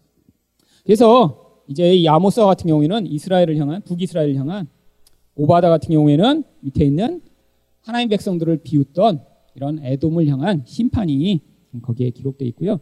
이제 다음번에는 저희가 이제 요나와 미가 이제 두 개를 또 보도록 하겠습니다. 우리 요나는 여러분이 굉장히 잘 아시는 책이지만 음, 사람들이 가장 잘못 알고 있는 책이 어, 요나라는 책입니다. 어, 요나의 그 주제 구절을 한번 음, 읽어보겠습니다. 요나서 4장 2절입니다. 어, 뭐 성경이 있거나 종이가 있으시면 같이 읽어보죠. 시작. 주께서는 은혜로우시며 자비로우시며 노하기를 더디하시며 이내가 크시사 뜻을 돌이켜 재앙을 내리지 아니하시는 하나님이신 줄을 내가 알았음이니이다. 요나서를 사람들이 어떻게 오해하고 있냐면 음, 하나님이 어, 요나라는 선지자를 통해 어, 이방을 구원하시고자 이 이제 요나가 그걸 거부하니까 억지로라도 이렇게 선교를 하신 그런 구약의 선교의 책이라고 사람들은 생각을 하고 있죠. 요나서의 주제는 사실 그것이 아닙니다. 그건 부차적인 거예요. 한번 생각을 해보세요. 여러분 요나서에 나오는 대부분의 이야기는 요나에 대한 이야기지 니누에 대한 이야기는 아주 짧게 3장에 기록되어 있습니다. 또한 이렇게 선교가 중요한 것이라면 하나님이 이 니누에가 그렇게 그때 회개하여 그들이 하나님 백성 되도록 만드시지 않고 그들은 그때 잠깐 회개해서 멸망을 유예받았다가 100년도 되지 않아 더 큰 악으로 북이스라엘을 멸망시키고 그리고 결국 그들도 바벨론에 멸망당하고 말입니다. 여러분 선교를 해서 더 부흥되고 많은 사람들이 예수를 믿어야 되는 거 아닌가요? 그들이 하나님 백성으로 준비되어야 되는 것 아닌가요? 구약에서는 하나님이 그런 선교적인 하나님 나라의 확장을 아예 시작하시지도 않았습니다. 왜죠? 성령이 그 일은 하시는 것이기 때문이에요. 그래서 구약에서는 이 요나 이야기를 통해 하나님 보여주시고자 한 것은 악한 사람도 회개하면 하나님 구원하시는 그런 하나님이시라는 것을 보여주시는데 그 악한 자의 대표로 하나님 백성들을 가르치는 선지자인 요나가 선택된 것입니다. 그러면 이 요나서는 철저하게 이 요나와 대비되는 악한 자라고 등장하는 니누의 사람이 요나보다 훨씬 더 선한 자들임을 보여주고 있어요. 여러분, 이 요나서 1장 우리가 이제 내용을 잘 압니다. 폭풍우가 불잖아요. 그런데 이 폭풍우가 불 때 요나가 어떻게 반응하죠? 결국 자기가 그 모든 어, 일을 이렇게 만든 장본인인 것이 이제 들통이 나버립니다. 그랬더니 요나가 선원들한테 이제 우리가 어떻게 하여야 이 재앙에서 벗어날 수 있느냐라고 물어보니까 요나가 그때 어떻게 반응했죠? 나를 집어 바다에 던지라라고 얘기를 합니다. 왜 자기를 집어서 바다에 던지라고 얘기를 한 것일까요? 여러분, 하나님 뜻에 순종하기보다는 차라리 내가 죽더라도 하나님 뜻을 거부하겠다는 거예요. 이게 인간 악의 절정에 있는 것입니다. 여러분, 요나서 전체가 보여주는 것은 인간이 자기가 선이라고 생각하는 것, 그 선을 하나님의 선과 충돌될 때 거부하고 받아들이지 않는 이 인간의 무서운 악을 보여줍니다. 여러분, 그래서 이 요나서는 선교에 관한 책이 아니라 인간 구원에 관한 책이에요. 특별히 선악과를 따먹은 인간이 얼마나 하나님의 선을 거부하고 내가 생각하는 선을 주장하며 그것이 거부되고 이루어지지 않을 때 하나님과 대적해서 싸울 수는 없으니까 차라리 자기가 죽겠다고 그렇게 가장 악랄한 반응을 하는 존재인지를 보여주는 것입니다. 여러분 그래서 이 요나서를 보시면 뭐 요나서 성경이 있으신 분은 같이 한번 보세요. 음, 요나서 4장 1절에 요나가 매우 싫어하고 어, 성내며 이 부분을 히브리어로 읽으면 이렇게 읽을 수 있습니다. 요나가 악한 악을 쏟아냈다. 여러분, 요나가 이렇게 악을 쏟아내는 진짜 이유가 뭐죠? 하나님이 아까 요나서의 구절로 읽은 이런 요나서 4장 2절처럼 하나님의 성품대로 반응하셔서 너무 화가 난 것입니다. 여러분, 요나가 세운 선, 요나가 좋다라고 하는 판단 기준은 무엇인가요? 눈으로 볼 때 악한 자들은 다 멸망당해 죽어야 되고 절대 회개의 기회가 있으면 안 돼요. 하나님의 선은 뭐죠? 하나님의 성품대로 자비하고 은혜롭고 긍휼이 많으셔서 그렇게 겉으로 보기 악한 자라도 그들이 그 죄를 회개하여 하나님께 돌이키면 하나님이 용서해 주시는 분이십니다. 하나님의 성품대로 반응하시고 그게 하나님의 선이에요. 그런데 하나님이 성품대로 반응하여 그 악한 자들이 회개하여 하나님께 돌이킬 때 그들을 용서해 주셨다고 지금 이 요나가 하나님을 향해 악한 악을 쏟아냅니다. 요나의 선과 하나님의 선이 지금 충돌하고 있는 거예요. 근데 요나는 자기의 선을 절대 내려놓기를 거부합니다. 왜죠?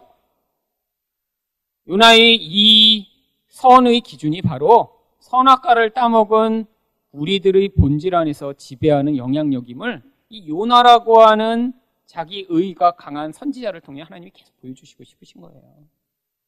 여러분, 바로 이 요나서는 그래서 선과 악의 문제고 선을 내가 정해놓고 내가 그것을 반드시 지키고자 하는 인간의 악에 대한 문제입니다. 여러분, 우리도 다 뭐에 영향을 받아서 사실 이 선과 악을 기준을 헷갈리고 있냐면 도덕주의, 율법주의의 영향을 받아 이 선과 악의 기준을 지금 헷갈리고 있어요. 여러분, 우리 안에 그 기준으로 지금 다른 사람과 자신을 보고 있습니다. 여러분, 주변에 악한 자라고 여러분 보시는 분들 다 어떤 사람이 있죠? 여러분, 신부몸이 하, 이렇게 나쁜 놈, 악한 놈. 이렇게 자주 하시잖아요. 어떻게 저런 놈을 저렇게 살려둘 수 있지? 여러분 가끔씩 또 그런 경우 있습니다. 여러분이 생각할 때 너무 나쁜 놈이라 정말 이런 놈은 그냥 극악에 처해야 돼. 근데 징역 3년밖에 안 받았어. 그럼 여러분 어떠세요? 막 화가 나시지 않아요? 저는 가끔씩 그래요. 어, 이런 놈은 그냥 정말 평생 감옥에 썩게 해도 정말 하나도 어, 정말 안 아까운데. 근데 막 징역 몇 년밖에 안 받고 그러면 여러분 그런 경우는 우리가 굉장히 분노하죠. 왜요? 우리는 도덕적 기준, 어떤 행위적 기준으로 자꾸 선악을 판단한 다음에 그들은 나쁜 놈이라 그거에 대한 응당한 벌을 받아야 된다고 생각을 하는데 세상에선 그 공의가 잘 안 이루어지잖아요. 여러분 그런데 하나님이 보시는 선악의 기준, 악의 기준은 그런 행위적이고 도덕적인 기준이 아닙니다. 여러분 예수님이 오셔서 그래서 무엇으로 우리의 악과 선의 기준을 보여주셨어요? 여러분 구약에서는 율법으로만 인간의 행위만을 규제했습니다. 그래서 살인하지 말라라고 말씀하셨어요. 그러니까 여기에 문제가 있습니다. 물론 이 살인하지 말라는 대부분이 지키죠. 그렇죠? 여러분도 다 지키셨죠? 혹시 안 지키셨던 분이 계시면 끝나고 꼭 이쪽으로 와서 말씀을 좀 저랑 나누어 주시길 바랍니다. 혹시 뭐 두 명밖에 저는 안 죽였는데요. 어, 그래서, 어, 그래서 저랑 상담이 꼭 필요하고요. 그 회개를 하셨는지 검증한 분들만 다니도록 하겠습니다. 딴 사람들이 무서워서 못 다녀요. 여러분, 그거 어긴 사람은 거의 없습니다. 왜요? 사실은 여러 가지 율법 가운데 그 율법을 하나님이 깨트리나 안 깨트리나를 보여주신 게 아니라 이제 신약의 진짜 하나님 말씀을 가르치시려고 배경으로 삼으신 거예요. 예수님이 신약에 오시더니 뭐라고 말씀하세요? 너희는 구약에 살인하지 말라는 율법을 들었거니와 형제를 향하여 라가라 하는 자마다 다 살인한 자와 같다라고 말씀하세요. 라가가 뭐예요? 여러분 한국말로 바꾸면 그냥 바보라고 바꾸시면 돼요. 여러분 많이 하시는 거예요. 바보, 멍충이, 이것도 못해? 이거 많이 쓰는 말 아니에요, 우리가. 주변 사람들 보면서 뭘 못하면, 어머, 어떻게 그것도 못해? 이렇게 자주 하는 그거. 여러분, 그게 뭐라고요? 살인과 똑같은 거라는 거예요, 사실은. 그럼 우리 기준이 뭘로 달라졌나요? 여러분, 이제는 행위로 했냐, 안 했냐가 아니라는 거예요. 근데 이 율법에 매어진 존재들은 어떻게 합니까? 살인으로는 다 서로 다 지켰어. 여러분, 이스라엘 가운데도 살인하는 사람 그렇게 많지 않았을 거 아니에요. 대부분 지킵니다. 그걸로 안 되니까 이스라엘 백성들이 어떤 율법에만 집착하여 그 율법을 세분화하여 지키기 시작했습니까? 안식일 율법만 그렇게 하기 시작했어요. 여러분, 살인하지 말라라는 율법은요, 세부 조항이 전혀 없습니다. 그냥 살인했냐 안 했냐예요. 근데 대부분 99.9%는 살인 안 했어요. 그런데 여러분 안식일 규정은 그 세부 조항을 몇 개로 만들었는 줄 아세요? 39개의 세부 조항이 있습니다. 근데 문제는 그 39개의 세부 조항마다 또 수십 개의 세부 조항이 그 밑에 또 있어요. 예를 들면 이런 거예요. 안식일 율법은 안식일 법안에 그 밑에 39가지 1번부터 도도도도도 39가지 법이 있어서 이 각각의 항목이 큰 카테고리로 또 묶입니다. 예를 들면 묶기라는 카테고리가 있어요. 2번은 그럼 풀기가 있겠죠. 이런 식으로 쭉 카테고리를 나눠요. 그 다음에 뭘 묶었냐? 뭔 묶어도 되냐? 뭔 안 되냐? 이 카테고리가 이 안에 쭉 있습니다. 예를 들면 안식일 날 신발끈이 풀렸어요. 이거 사람들이 궁금한 거예요. 그럼 그 묶어도 돼요? 안 됩니다. 신발끈 풀리면. 그러니까 주일 뭐 안식일에 신발끈이 풀리면 그냥 풀린 대로 살아야 돼요. 할 수 없어요. 자 이런 식으로 이 안에 세부 조항이 엄청나게 많죠. 아니 여러분 살인하지 말라는 왜 하나도 세부 조항을 안 만들어 놓고 이 안식일 율법만 이렇게 만들어 놨죠? 여러분 안식일 율법은요. 예를 들면 안식일을 지켰냐 안 지켰냐 이렇게 하다 보니까 이거는 그러면 증명할 수가 없어요. 그래서 세부 조항을 만들어 놓은 순간 어떻게 됩니까? 이 안에 수백 가지 조항이 생기기 때문에요. 천 명이 있으면 천 명을 다 그 등수대로 1등부터 꼴등까지 세울 수 있는 거예요. 안식일을 잘 지킨 자, 조금 못 지킨 자, 아주 못 지킨 자, 많이 못 지킨 자. 전부 다 지키는 소수, 그리고 완전히 깨트리는 다수. 이런 식으로 모든 사람을 구별합니다. 그러면 뭘할 수 있어요? 이렇게 등을 나누는 게 뭘 위해서예요? 결국 이걸로 자기 의를 삼기 위해서입니다. 내가 판단하는 나의 기준으로 나는 어떤 사람이 되는 거예요? 안식일 율법을 예를 들면 전부는 못 지켜도 이만큼을 지켰어요. 그럼 어떻게 돼요? 어, 나는 쟤네들보다 선한 사람이라고 스스로를 그 선의 자리에 갖다 놓기 위해서죠. 그래서 유대인들이 이 안식일 율법에 몸에서 그것들을 지키고자 한 것입니다. 얼마나 열심히 지켰는지 지금까지도 지키고 있는 거예요. 지금까지도. 여러분 지금까지도 그래서 이스라엘에 가시면 안식일 날은 호텔에 불이 다 켜져 있대요. 제가 갔던 저도 이제 이스라엘 갔는데 제가 갔던 호텔은 2층짜리 엘리베이터 없는 데 묵어갖고 확인을 못했습니다. 꼭 한번 확인해 보고 싶었는데 정말로 모든 층에서 엘리베이터가 쓰나 이스라엘 갔다 오신 분이 그러더라고요. 층에 다 켜져서 층마다 내려온대요. 그 누르지 못해. 누르는 것도 안식일 율법에 위배되거든요. 이 안에 아주 신기한 율법까지 있습니다. 어떤 것까지 인 줄 아세요? 침을 뱉었는데 침 뱉는 것도 안 돼요, 원래는. 근데 허용되는 경우가 있어요. 땅이 패지면 그거는 안식일을 어긴 거예요. 왜냐면 일한 거예요, 침으로. 땅을 판 거야, 그게. 근데 침을 뱉었는데 땅이 안 파졌어. 그건 일한 게 아니에요. 그래서 그런 식으로 세부 조항을 만들었습니다. 여러분 이걸 바리새인들이 열심히 지켰죠. 왜죠? 행위적으로 내가 이렇게 열심히 지켜서 그렇게 하지 않는 사람과 나를 차별화시켜 그렇게 하지 않는 자들은 악한 자예요. 여러분 이게 바로 율법이 만들어낸 율법주의입니다. 여러분 하나님이 율법을 주신 이유는 우리가 이것을 완벽하게 지키지 못해서 어떻게 하라는 거예요? 하나님 나는 의를 가질 수 없는 존재입니다라고 자기의 불의함을 고백하여 하나님이 선물해 주시는 의를 받아들이도록 하신 건데 문제는 지금도 우리가 여전히 그렇다는 거예요. 여러분 여기는 이제 교회 다니시는 분들은 뭐 우리가 이걸 가지고 판단하지는 않습니다. 제가 어렸을 때만 해도 사실 이 안식일을 주일이라고 착각해서 안식일 율법을 그대로 가져왔는데 이걸 전부 못 갖고 오잖아요. 뭐만 갖고 왔어요? 교회마다 자기가 가져오고 싶은 것만 갖고 왔어요. 그게 더 문제예요. 어떤 교회는 주일날 텔레비 보면 안 된다고 목사님이 생각하셨고 그걸 가르치시기 시작했죠. 텔레비 많이 보고 싶은 사람은 이제 그 교회 떠나고 텔레비 안 좋아하는 사람만 모였겠죠.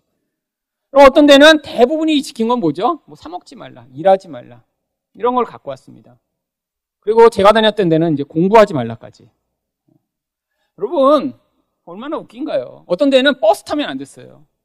그러니까 그래갖고 이제 그 유명한 예화가 있죠. 그 전도사님들이 이렇게 교회 지원을 하면 꼭 장로님들이 물어보셨대요. 그런 잘 지키는 교회는 주일날 이렇게 교회를 와야 되는데 자동차 기름이 떨어지면 어떻게 하겠냐고.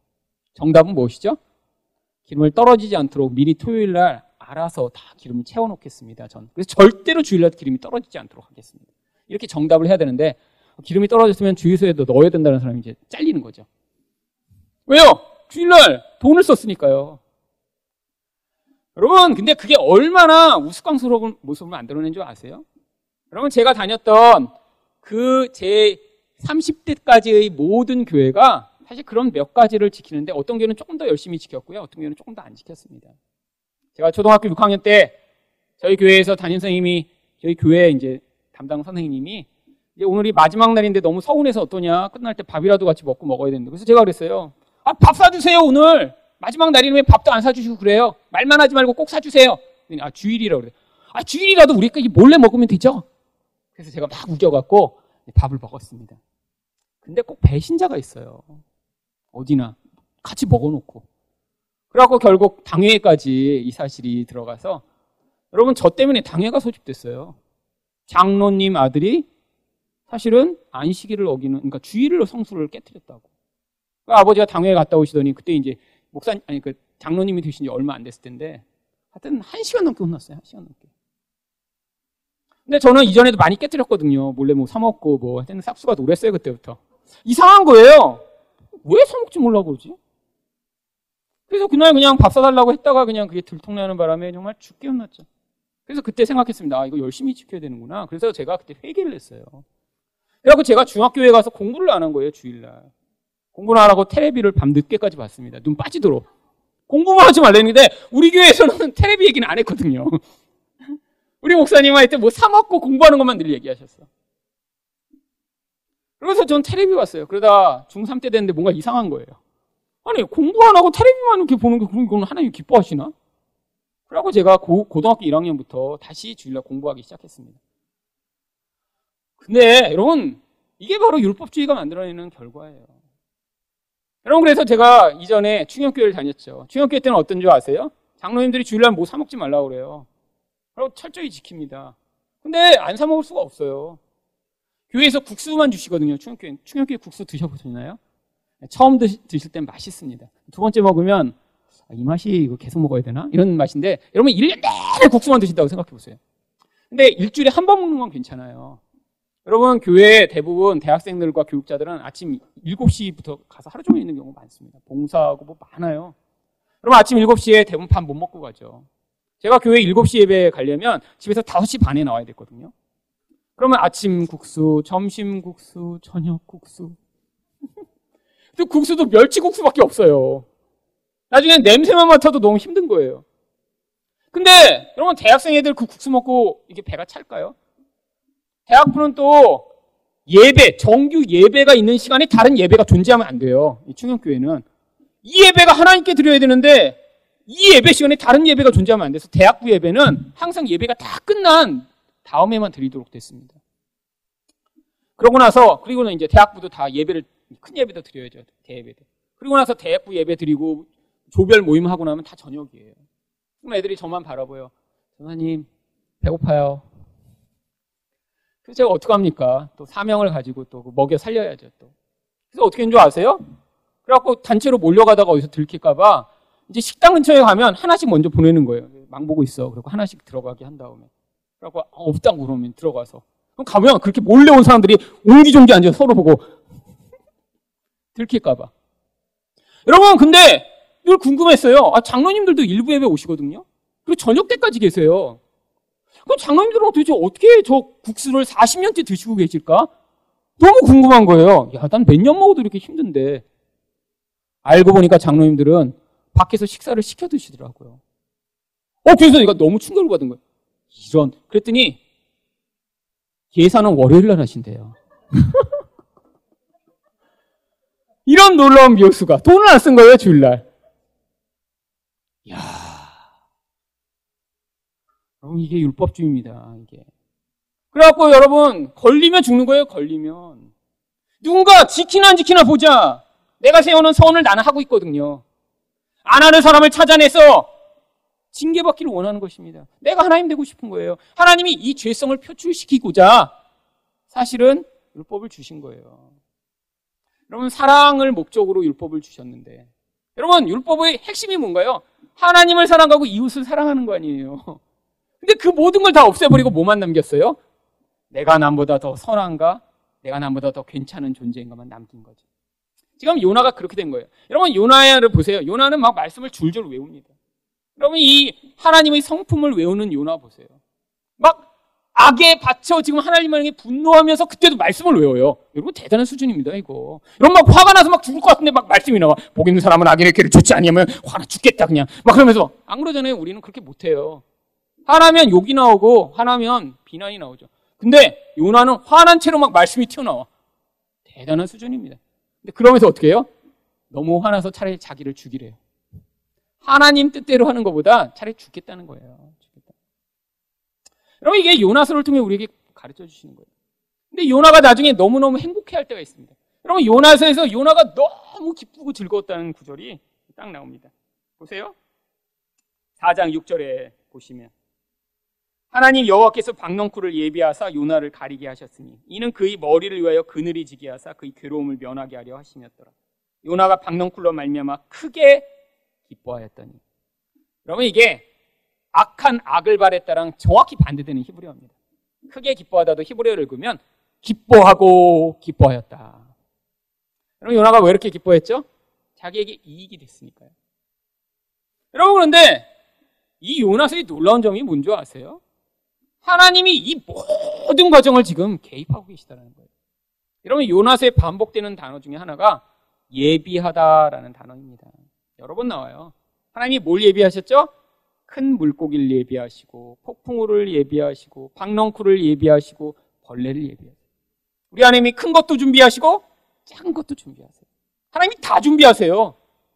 여러분 이게 하나님의 놀라운 점이에요. 우리 하나님이 막 전능하니까 막 큰 것만 이렇게 관심이 있으세요. 막 지구만 이렇게 돌리시고 이런데 너무 바빠.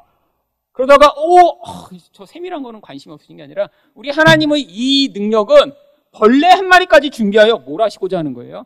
이 요나의 이기성과 죄악을 폭로하시고자 한 것입니다. 여러분, 우리 인생 가운데 하나님이 지금 그렇게 개입하고 계신 거예요. 하나님이 여러분에게 보내신 벌레, 아, 물론 벌레일 수도 있고요. 그게 아내일 수도 있고 남편일 수도 있고 자식일 수도 있고요. 회사 사람일 수도 있죠. 꼭 벌레만 보내시지 않습니다. 하나님 한 번 벌레 보냈다고 뭐 항상 벌레만 보내. 우리 하나님 창의적이시거든요. 다양한 거 보내세요. 어떤 땐 자동차를 빵꾸나게도 하시고요. 여러분, 다양한 거고 보내주셔서 뭘 하세요? 우리의 악을 폭로하세요. 여러분, 우리도 요나 같지 않나요? 나한테 이익이 되면 너무 좋아요. 근데 그게 빼앗기면 어때요? 지금 분노에 사로잡혀서 차라리 죽는 게 좋습니다. 이렇게 반응하는 게 우리라는 거예요. 근데 하나님이 자기 성품대로 반응하셔서 이 많은 니누의 백성이 회개하여 하나님 살려달라고 해서 그들을 살려주셨더니 그거는 도저히 받아들일 수가 없는 거예요. 여러분, 그게 바로 우리 본질입니다. 하나님이 선이라고 하는 것을 거부하고 내가 선. 나의 선은 늘 뭐예요? 내가 좋은 거예요. 나한테 이익을 얻게 되는 거예요. 여기서만 기뻐하는 우리 모습. 여러분, 근데 이것으로 이제 여기서 끝나면 요나사가 끝나면 안 되죠. 하나님이 이렇게 요나의 인생 가운데 처음에는 막 폭풍을 보내고 막 큰 물고기를 보내고 막 이렇게 하시다가 나중에 점점 점점 점점 세밀하게 동풍을 보냈다가 뜨거운 햇빛을 쪼이게 하셨다가 하나님 바빠요. 막 하늘에서 막 그냥 햇볕 비추고 막 그냥 바람 불게 하고 막 벌레 보내고 박너울궁 신고 막 이렇게 쪼여 오시는 이유가 뭐죠? 지금 요나의 악이 다 표출돼서 나중에 기신맥진하게 되는 이 상태를 우리 인생 가운데 하나님이 기다리시는 거죠. 대부분 여러분 악에 받쳐 있을 때는 아직 덜 죽어서 그래요. 여러분 진짜 죽기 일보 직전이 되면 이렇게 악에 바치지 못합니다. 이 죽기 일보 직전이 됐을 때 그때의 요나의 상태를 성경이 뭐라고 얘기하죠? 4장 8절입니다. 해가 뜰때 하나님이 뜨거운 봉풍을 예비하셨고 해는 요나의 머리에 쪼임에 요나가 혼미하여 스스로 죽기를 구하여 이르되 사는 것보다 죽는 것이 내게 나으니이다. 그럼 앞에서부터 이게 도끼가 많이 빠졌죠? 앞에서는 막 도끼가 돼갖고 그냥 차라리 나를 죽이세요 이러다가 어, 막 혼미하여 정신이 왔다 갔다 하다 하나님 차라리 죽는 게 낫겠어요. 이 상태가 딱 이제 어떻게 되는 상태냐면 이제 자아가 이제 죽기 일보 직전의 상태입니다. 더 이상 내 선을 주장할 수 없는 상태까지 몰아가셔서 거기서 하나님이 그때 하나님이 진짜 뭐에 관심이 있으신지를 얘기해 주시고 우리 하나님이 어떠신 분인가 그 다음에 뭐라고 얘기하시나요? 여호와께서 이르시되 내가 수고도 아니하였고 재배도 아니하였고 하룻밤에 났다가 하룻밤에 말라버린 이 박농쿨을 아꼈거든. 하물며 이 큰 성읍 니누에는 좌우를 분별하지 못하는 자가 12만 명이요 가축도 많이 있나니 내가 어찌 아끼지 아니하겠느냐.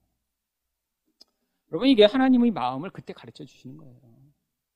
여러분 요나 이미 알고 있었잖아요. 머리로도 알고 있었습니다. 우리 하나님 자비하시고 은혜로우시고 성내지 않으시고 좋으신 분이라는 거 머리로는 다 알고 있는데 실제의 삶에서 그게 나타나니까 못 받아들이겠는 거예요. 여러분 바로 구원이 무엇인가를 이 요나를 통해 보여주는 것입니다. 여러분 구원은 우리가 좋은 사람이 되는 게 아니에요. 이런 구원은 옛날에 좀 막 술 먹고 이렇게 살다가 술안 먹는 사람이 되는 것도 아니고요. 그런 구원은 바로 인간 스스로 하나님 자리에 서려고 했던 자리에서 끌려 내려와 하나님의 선을 그대로 받아들일 수 있는 그 자리에 서게 되는 게 구원이에요. 여러분 그래서 우리 인생 가운데 자꾸 내가 볼 때 좋아 보이지 않는 것이 자꾸 벌어지는 것입니다. 여러분 여러분이 하나님이라면 사실 여러분의 인생과 주변 사람의 인생 가운데 자꾸 바꾸고 싶은 거 많이 있으시죠? 저도 제가 하나님이라면 이런 식으로 가지 않게 하겠어요. 저도 제가 하나님은 일단 그냥 일단 그냥 뚝딱 해갖고 그냥 한 100억 원 만들어 갖고 이거 허물고 여기다 건물 세우면 참 좋을 것 같아요. 뭐 아니면 100억 있으면 꼭 여기 세울 필요 없죠. 더 좋은 데 가서 세우죠. 아니, 하나님이라면 하고 싶은 게 얼마나 많겠어요. 근데 하나님이 꼭 이런 식으로 하게 만드세요. 왜? 내가 세워놓은 선이 얼마나 하나님의 궁극적 목적과 부합하지 않는 그런 근시안적이면 나의 이익을 위한 것인지 자꾸 깨우쳐 주시는 거예요. 여러분 진짜 그런 자리에 내려오면 불안해할 필요 없어요. 그 하나님이 인도에 나가시는 하나님이 주권 안에 있는 거잖아요. 여러분 교회건 건물이건 뭐 여러분의 인생이건 다 하나님이 다스리신다고 믿으면요. 지금 뭔가 잘못돼 나가고 있고 내 생각대로 뭐가 안 되고 있는 것 때문에 불안해하고 초조해하며 화낼 필요가 없는 거예요. 여러분, 근데 내 마음대로 안 되니까 너무너무 화가 나는 거예요. 내가 세워놓은 뭐가 있어요. 정해놓은 기준도 있고요. 그런 수준도 있고요. 어떤 모습이 있습니다. 근데 나나 내 주변에 있는 사람들이 그렇게 되지 않아요. 그럼 그때마다 자꾸 화가 나는 거예요. 악한 자에 대면 그러나요? 내가 생각하는 내 자녀의 모습, 내 남편과 아내의 모습이 내가 정해놓은 그 틀에 어긋나기 시작하는 순간 우리는 또 화가 납니다. 그럼 그거 하나님이 폭로하시려고 지금 벌레 대신에 사람도 보내시는 거예요. 여러분 그래서 그걸 통해 뭘 고백하세요? 하나님 제가 하나님이 아닙니다. 제가 그 자리에서 구원받게 해주세요. 여러분 요나서가 근데 어떻게 끝나죠? 요나가 여태까지 막 내가 성내어 죽기까지 해도 내가 합당합니다라고 막 박박 우기던 요나가 사실은 하나님이 내가 아끼는 것이 합당치 않느냐라고 말씀하셨는데 묵묵무답 침묵입니다. 아니 요나의 전투력이 상실됐나요? 네, 자가 죽었어요.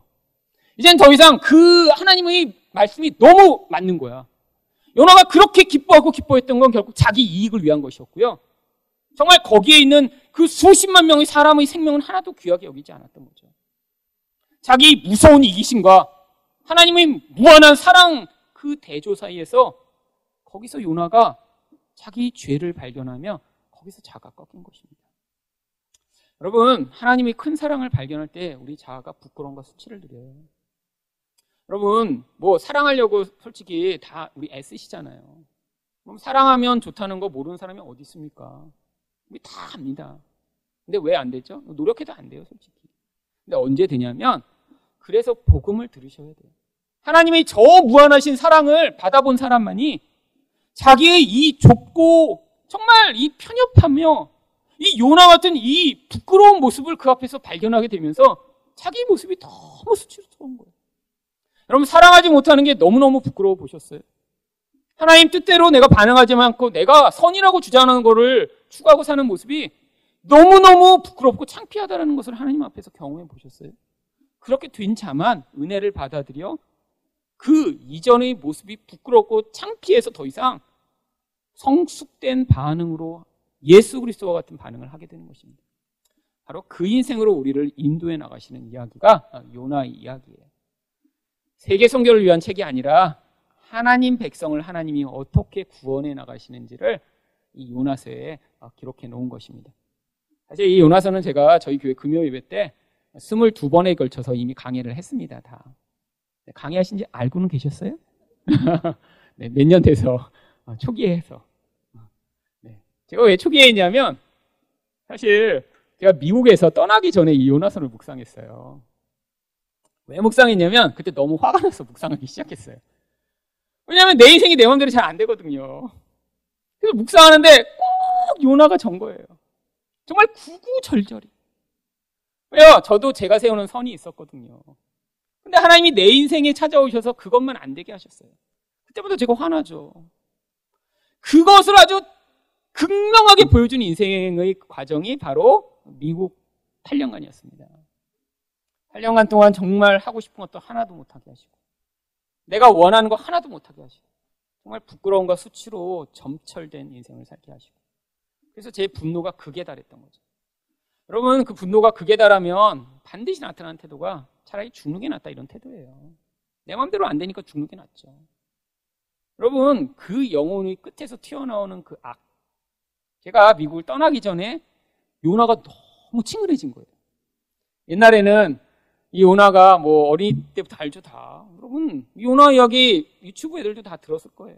뭐 물고기 들어가 뱃속에 들어갔다 나온 되게 신비한 경험을 한 사람 정도로만 알았는데 그때 요나를 묵상하며 아 내 인생이 이렇게 하나님이 악을 토해내도록 만드시는 인생이었구나를 그 미국에서 경험하고 왔는데 그게 끝인 줄 알았는데 그 다음에 더 심하더라고요. 이제 거기서 말씀을 묵상하고 왔더니 이제 여기서 2년 동안 이제 더 뺑뺑이 돈 다음에 그 다음에 제가 정말 끝에서 하나님이 선을 받아들인 거죠. 어떤 선이요?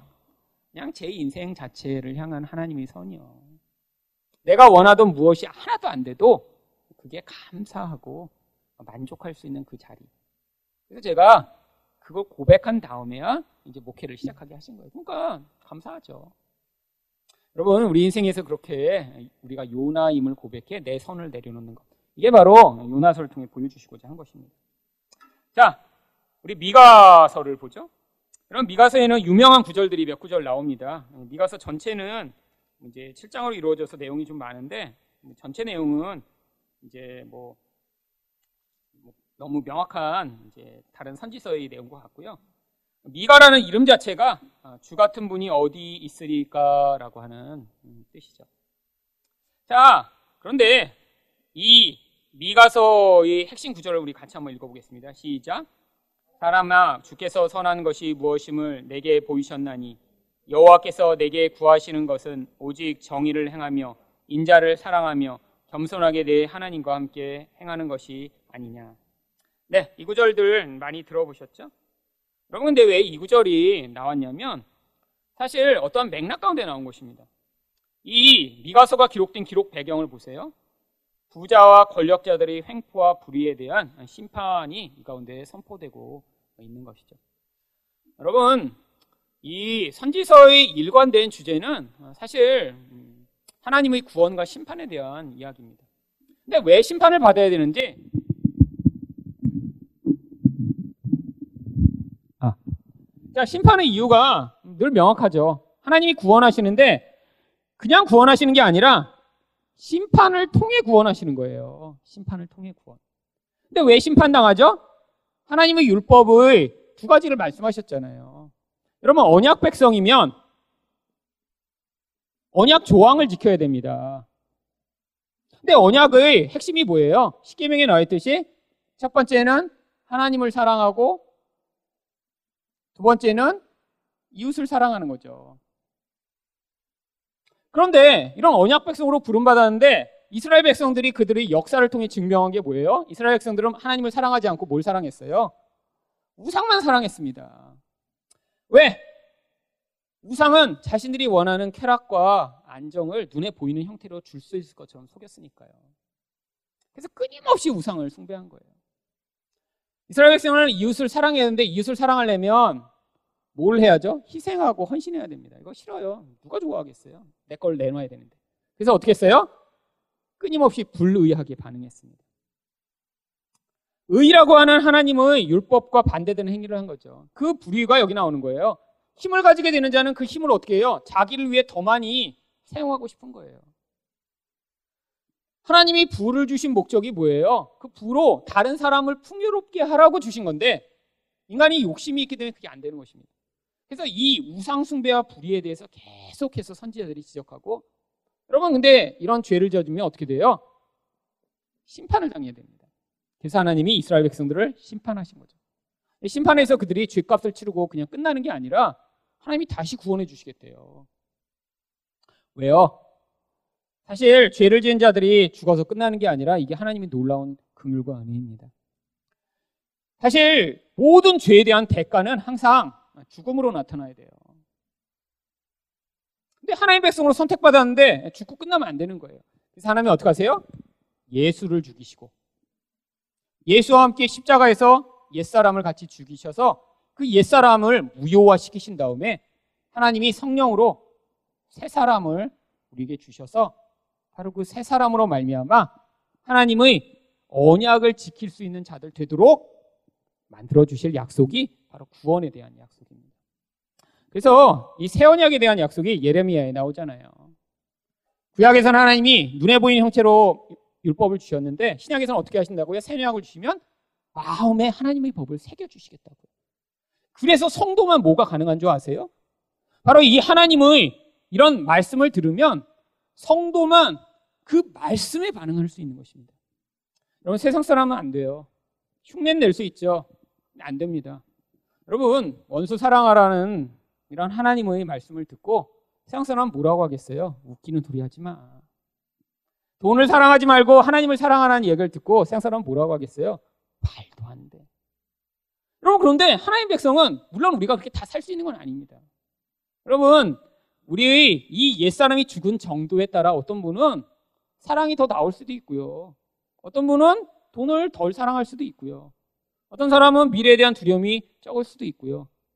옆에 있는 사람에 대해 희생을 더 많이 할 수도 있죠. 하지만 우리 안에서 아직 수준이 다 차이가 있고 변화되어 하는 그 모습 자체가 다 다르잖아요. 근데 이렇게 우리 마음 안에 법이 새겨진 사람들에게만 뭐가 있냐면 자기 모습을 회개하며 반응하게 되는 거예요. 원수를 사랑하라고 하면 아 내가 정말 원수를 사랑하지 못하는구나. 이게 죄악이구나라는 걸 받아들이게 되고 여러분 하나님 백성들은 그 마음의 법이 우리 안에서 사실 그 말씀이 맞다라는 반응을 하게 만드시면 결국 하나님이 그 자리로 이끌어 나가시는 것들을 순종하게 만드시는 그 자리까지 가게 되는 것입니다. 구약에는 불가능한 일이에요. 그래서 행위적인 법만 주셨는데 그것도 못 지켜서 결국 망해버린 것입니다. 근데 이 심판이 지금도 그래서 나타나죠. 왜요? 예수와 함께 십자가에 못 박혀 죽어야 되는데 자꾸 살아나면 어떡해요? 십자가에 매달렸다가 못 빼고 내려와서 이제 자기가 다시 살면 안 되니까 다시 못 박으시고 못 박아서 그러니까 완전히 죽을 때까지 이제 인생을 이끌어 가시고요. 왜요? 그래야 아 나라는 존재가 이런 존재구나. 그래서 여러분이 찬양을 부르실 때 나 같은 죄인 살리신 주은혜 놀라워 이 부를 때 감동이 돼야 돼요. 이게 감동이 안 되고 나 같은 의인 살리신 우리 하나님 마땅하다 이렇게 되시면 안 됩니다. 옛날에 어떤 장로님 만났는데 아직도 충격이에요. 아니 성경이 자꾸 죄인이라고 하는데 자기는 아무리 자기를 생각해봐도 자기가 그렇게 큰 죄 저지른 게 없는데 왜 자꾸 죄인이라고 하는지 모르겠다고.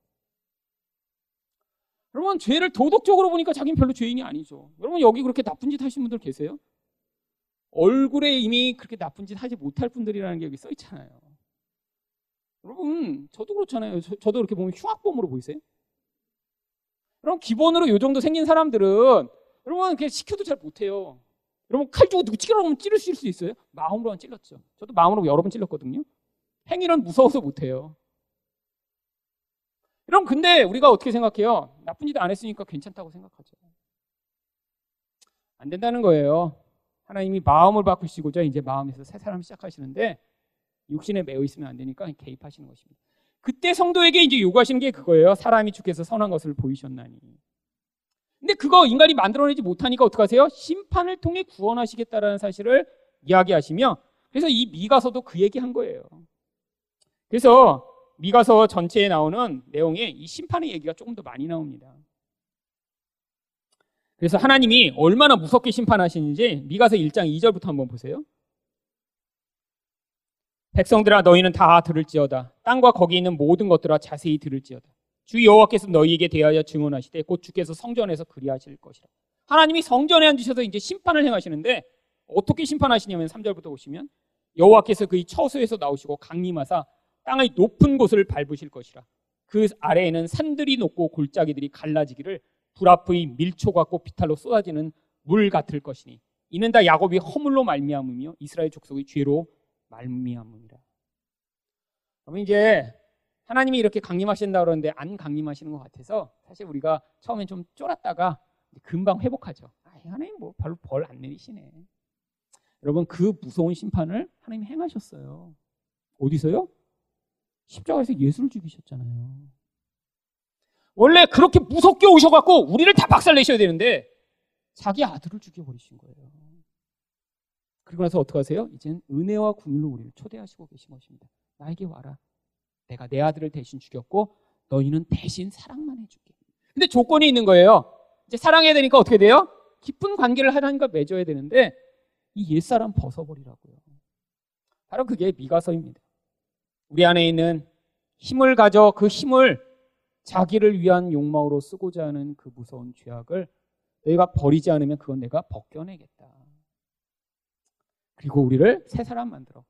우리 안에서 이새 사람이 반응하여 바로 이런 반응하게 만드는 거예요. 정의를 구하며 인자를 사랑하며 겸손하게 하나님과 함께 행하는 자. 그러면 이게 바로 구원받은 모습이죠. 우리는 원래 정의 별로 원하지 않거든요. 나에게 이익이 되는 거 원하고요. 인자? 인자 원하지 않죠. 나쁜 놈들 다 하나님이 벌하셨으면 좋겠고요.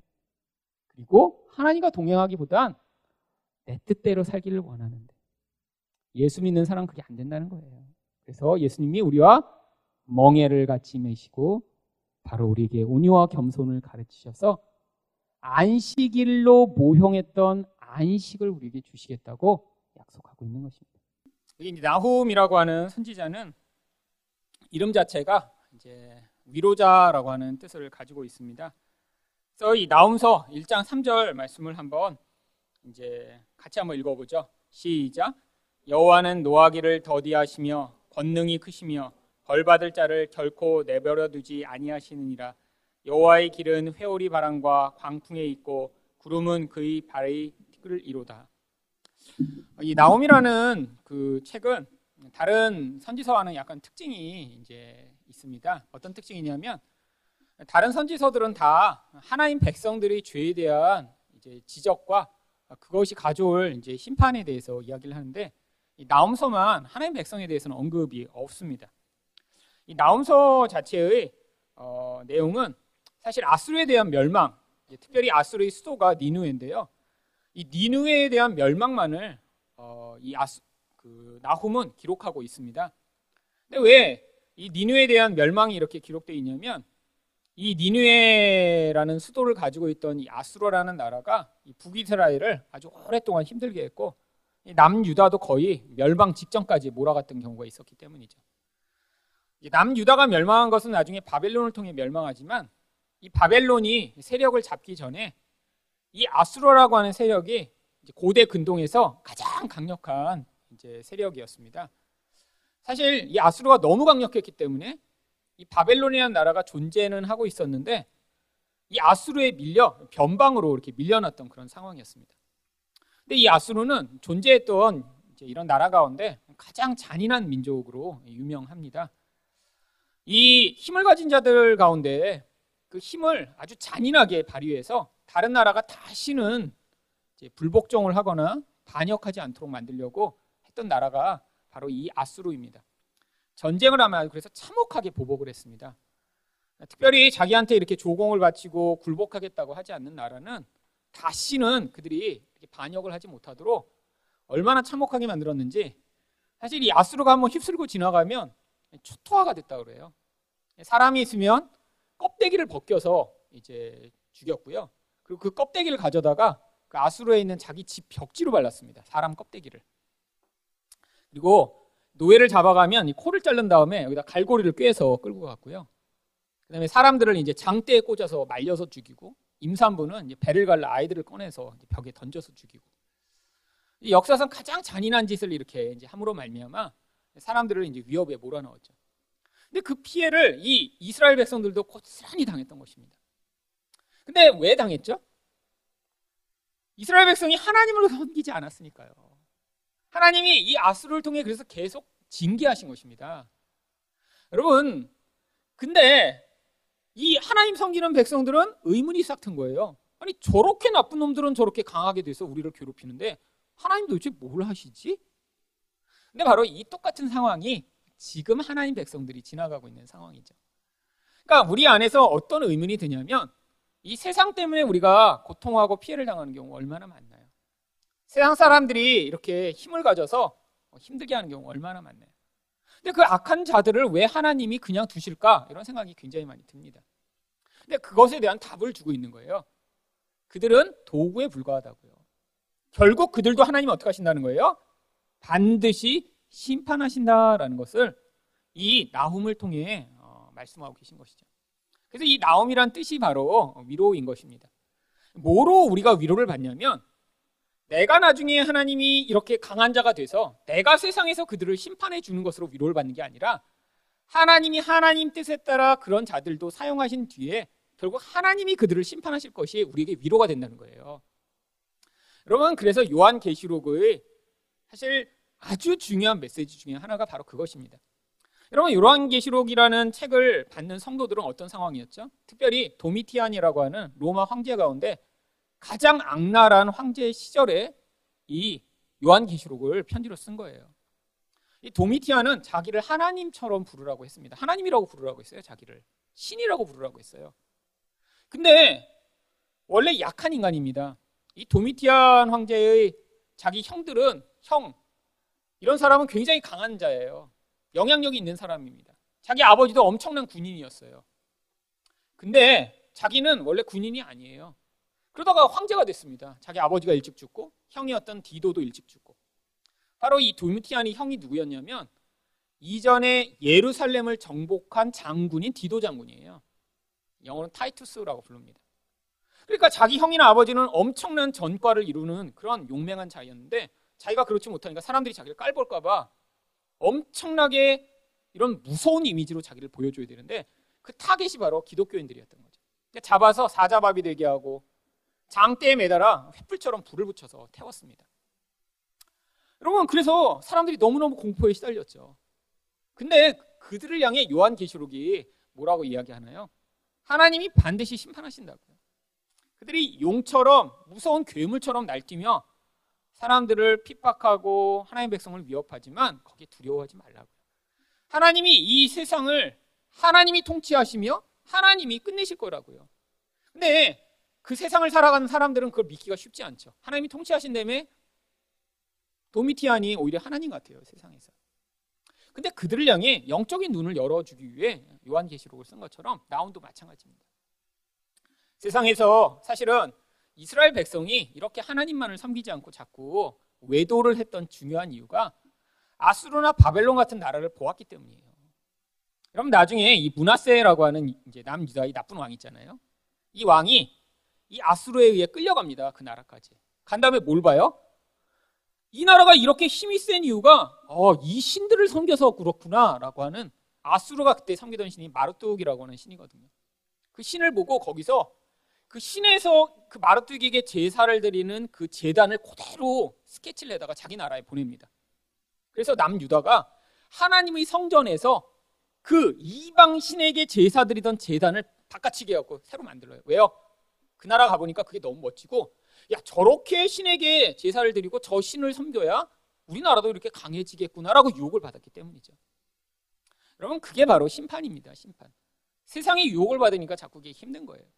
여러분 사람들이 세상에 이렇게 힘을 추구하고 살아가는데 그게 아무것도 아닌 것처럼 여겨지면 괜찮은데 하나님 백성들이 자꾸 거기에 유혹을 받아서 나도 그렇게 되고 싶은데 능력이 안 되면 상처받고 또 뭔가 기회를 잡아서 그렇게 되는 것처럼 여기면 교만해지고 결국 그 자리에서 우리는 하나님을 대체한 대체물을 자꾸 우리 인생 가운데 세우는 것입니다. 근데 그렇지 않다라는 거예요. 그렇게 눈에 보이는 세상 실체를 알고 보니까 용이에요. 마귀예요. 결국 음녀예요. 그게 요한계시록이 그들의 실체를 까발린 거예요. 겉모습은 어떻게 보이고 있죠? 멋진 가면을 쓰고 나타납니다. 여러분, 근데 그 가면을 성경이 확 벗겨버린 거예요. 그랬더니 그 안에 음녀가 있어요. 그들이 그 안에 용이 들어있고. 그걸 보고 그들이 결국 멸망당할 것임을 믿으라라고 얘기한 거죠. 이 나옴도 바로 그 얘기하고 있는 거예요. 그래서 이제 오랫동안 이스라엘 괴롭히는 아수르에 대한 멸망을 이야기하지만 이 세상의 종말을 이야기합니다. 사실 이 나옴서가 써진 뒤 뭐 아주 오래지 않아 결국 이 아수르가 바벨론의 손에 멸망당합니다. 이전까지 약해져 있다가 바벨론이 그때 이제 신 바벨론 제국이 생기고요.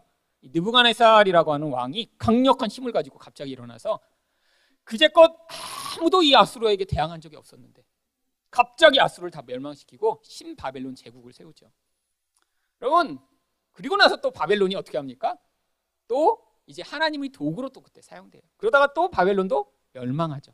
세상 역사가 계속 그렇게 굴러가는 거예요. 근데 하나님이 어떻게 하신다고요? 그 모든 것 또한 하나님의 계획 안에 들어있다고요. 여러분 그 이야기를 또 보여주는 책이 다니엘서죠.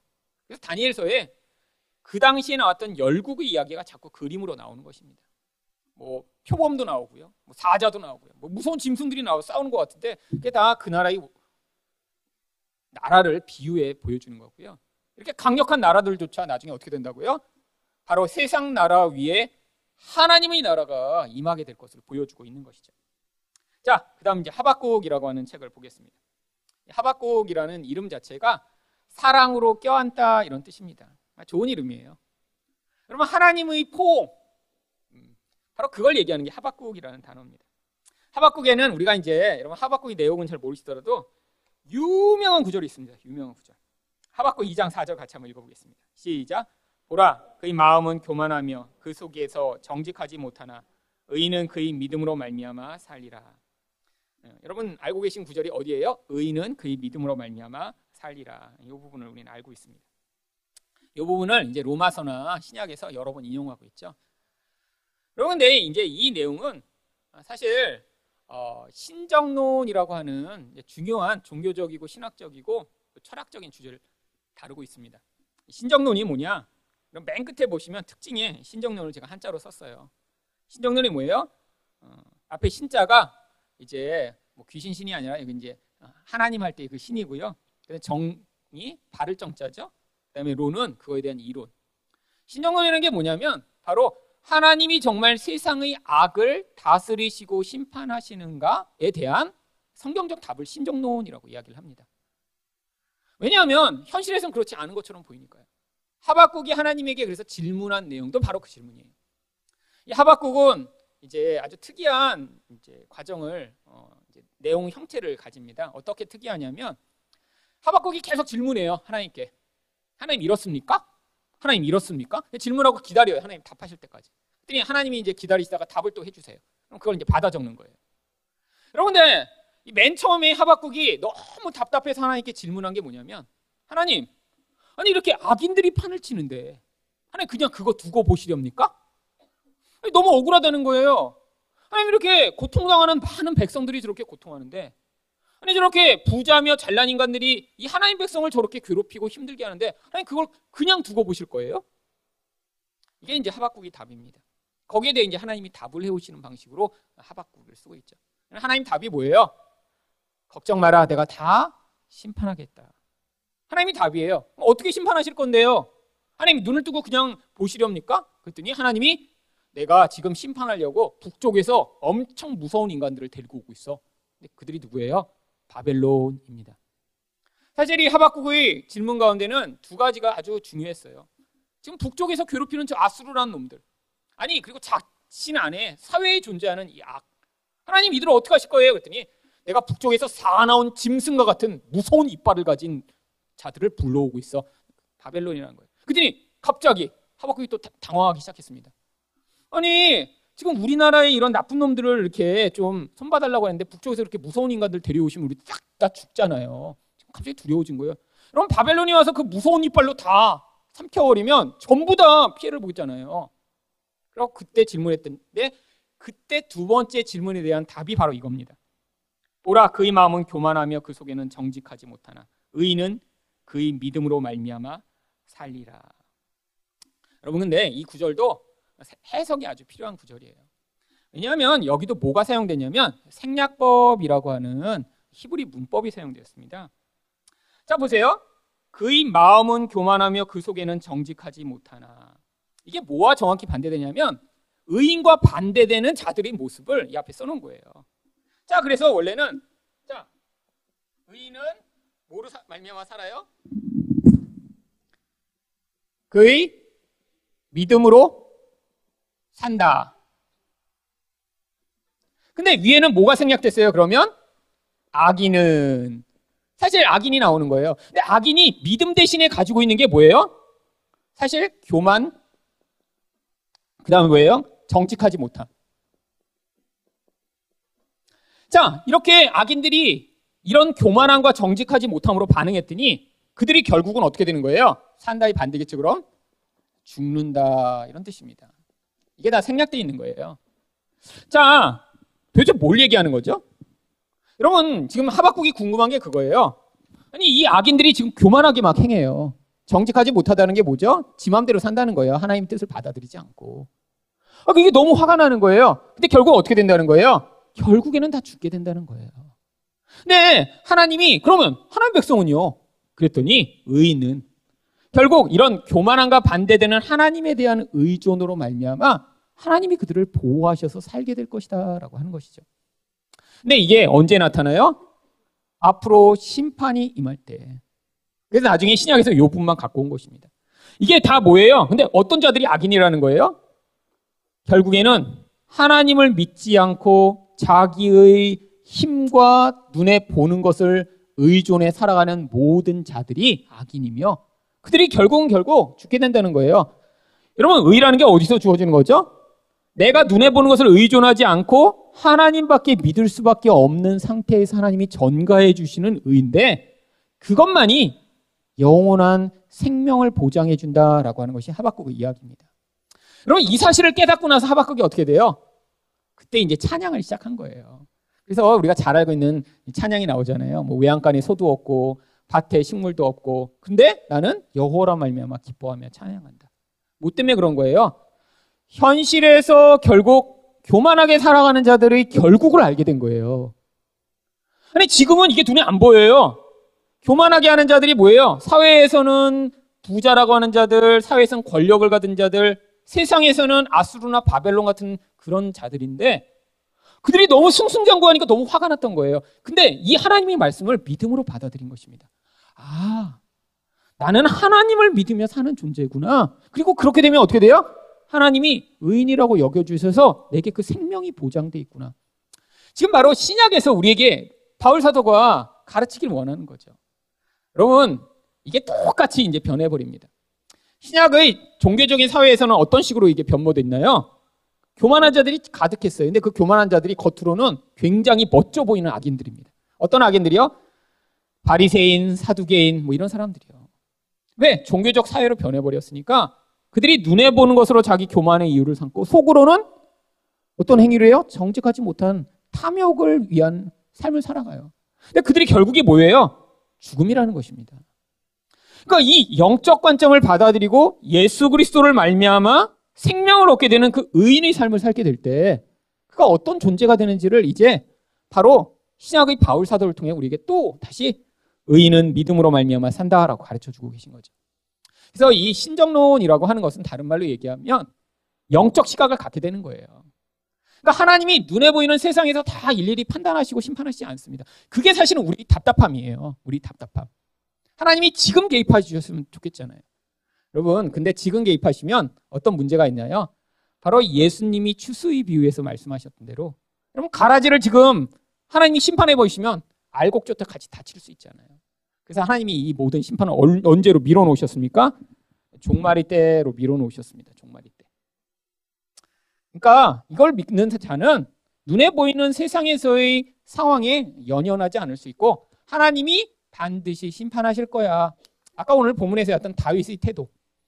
사울이 이렇게 날뛰지만 언젠가는 하나님이 그를 심판하실 거야. 언젠가. 여러분 자포자기하는 태도가 아니라는 거예요.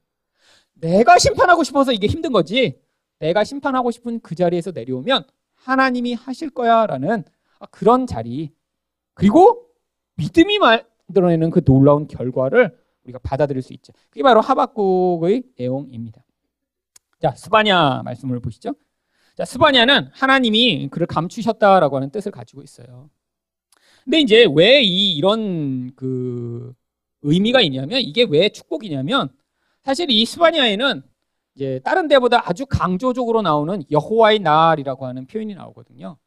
근데 이 구약 성경에서 여호와의 날이 여러 번 등장합니다. 근데 구약에 나오는 이 여호와의 날은 항상 어떤 특징을 가지고 있냐면 바로 하나님의 무서운 심판의 날을 여호와의 날이라고 얘기를 해요. 하나님이 이제 심판으로 개입해 오시는데 이 여호와의 날이 되면 모든 걸 다 쓸어버리시는 거예요. 근데 그때 반드시 뭐가 필요하죠? 그 무서운 심판이 임할 때 피할 수 있어야죠. 그래서 바로 이렇게 하나님이 감추어서 그 심판으로부터 보호해 주신다가 바로 스바냐라고 하는 뜻입니다. 근데 이제 이 스바냐의 전체 내용은 뭐냐면 지금 앞으로 멸망이 예고돼 있어요. 그래갖고 지금 정치적으로 지금 이 스바냐는 원래 이제 왕족 출신입니다. 그래서 정치 상황을 아주 민감하게 보고 있는데 이 스바냐가 볼 때 세계의 정세와 이 이스라엘 민족의 죄를 이렇게 살펴보니까 반드시 나라가 망할 거예요. 눈에 빤히 보여요. 그런데 어떻게 돼요? 그 무서운 날이 다가올 곳에서 심판을 선포합니다. 근데 심판을 선포하면서 또 스바니아 3장 17절에 또 이 구절도 우리가 이제 좋아하는 구절이죠. 바로 이런 이제 고백을 하게 되죠. 같이 읽겠습니다. 스바니아 3장 17절 시작. 너희 하나님 여호와가 너희 가운데 계시니 그는 구원을 베푸실 전능자시라. 그가 너로 말미암아 기쁨을 이기지 못하시며 너를 잠잠히 사랑하시며 너로 말미암아 즐거이 부르며 기뻐하시리라 하리라. 찬양으로도 이제 부르는 찬양 있잖아요. 너의 하나님 아시죠? 네. 자, 근데 요 부분만 아시는데 사실 이스바냐 전체의 분위기는 굉장히 암울합니다. 여러분 정치 현안의 왕족으로 다 참여하고 지금 세계 역사를 다 보고 있어요. 근데 어떻게 될 것 같아요? 어, 이대로 가다 반드시 망하겠어요. 왜요? 정치적으로도 안 되지만 지금 나라가 너무 부패해서 하나님의 언약의 관점에서 보니까 이 나라는 반드시 심판을 당해 마땅해요. 그리고 하나님이 그것을 알게 해주신 거예요. 뭘로 알게 해주셨어요? 여호와의 날이 임할 것으로 알려주셨어요.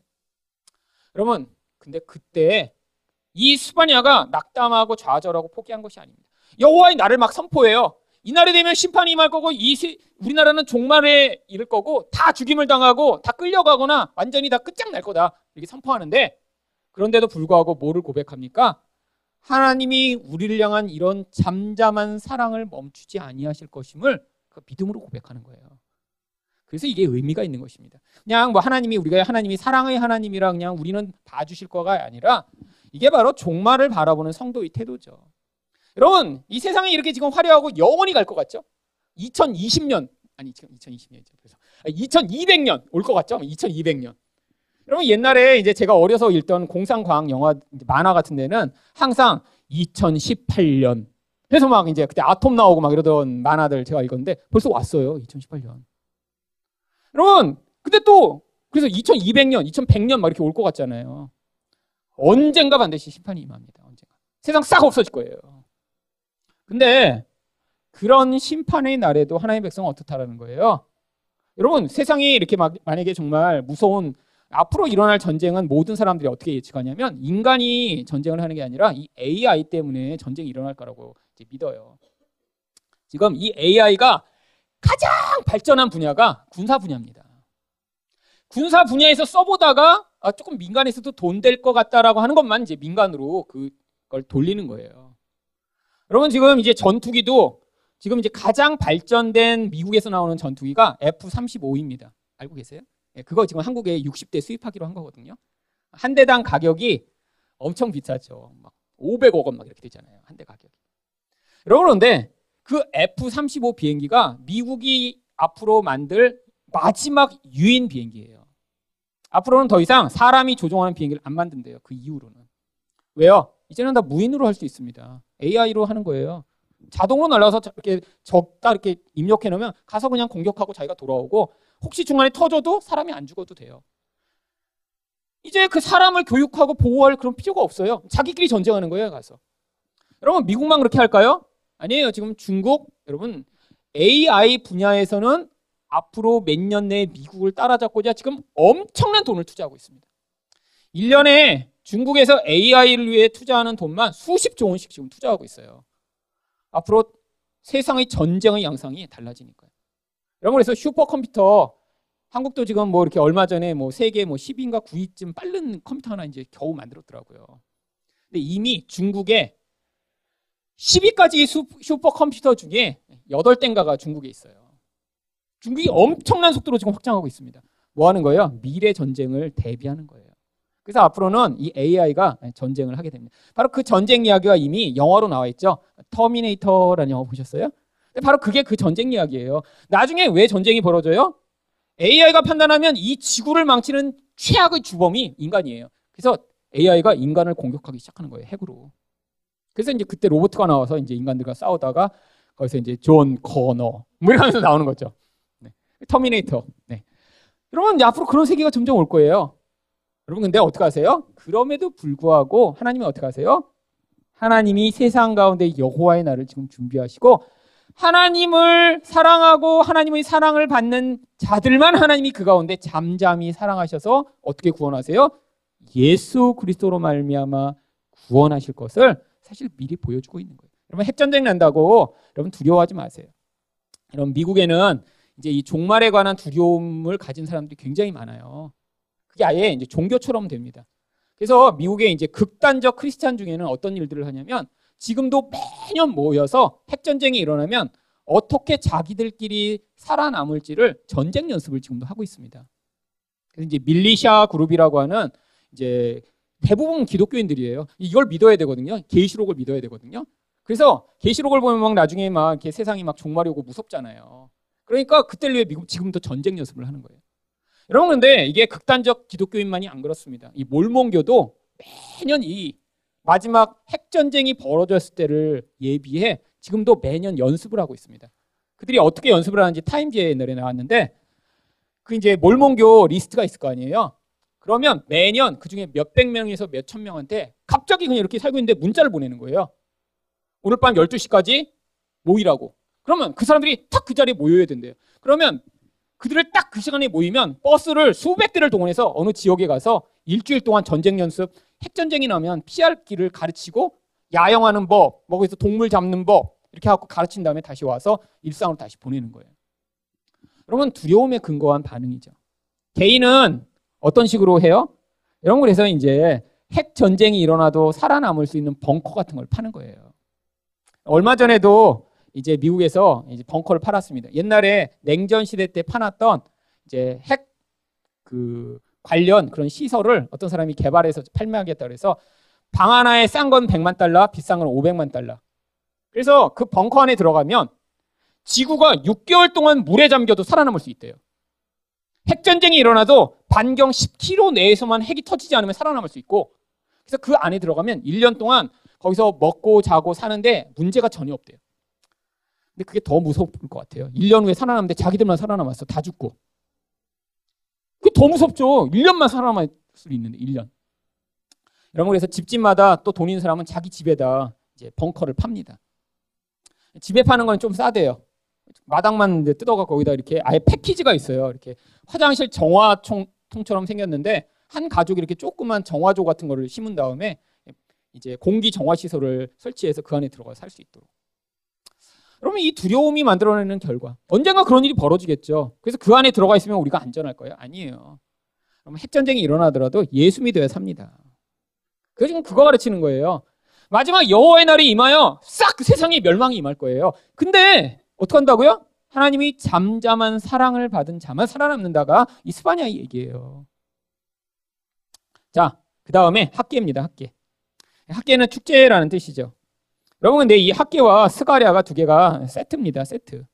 이 두 개는 어떻게 세트냐면 포로 귀환을 갔다 온 다음에 그들이 성전을 건축해야 되는데 그게 지금 지지부진한 상태였어요.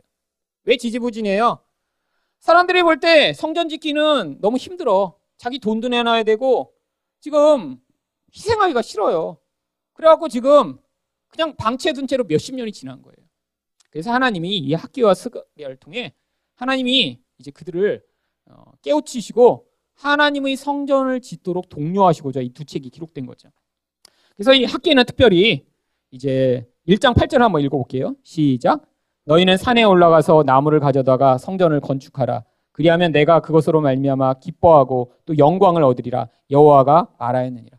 성전 지으라고 얘기하고 계신 거예요.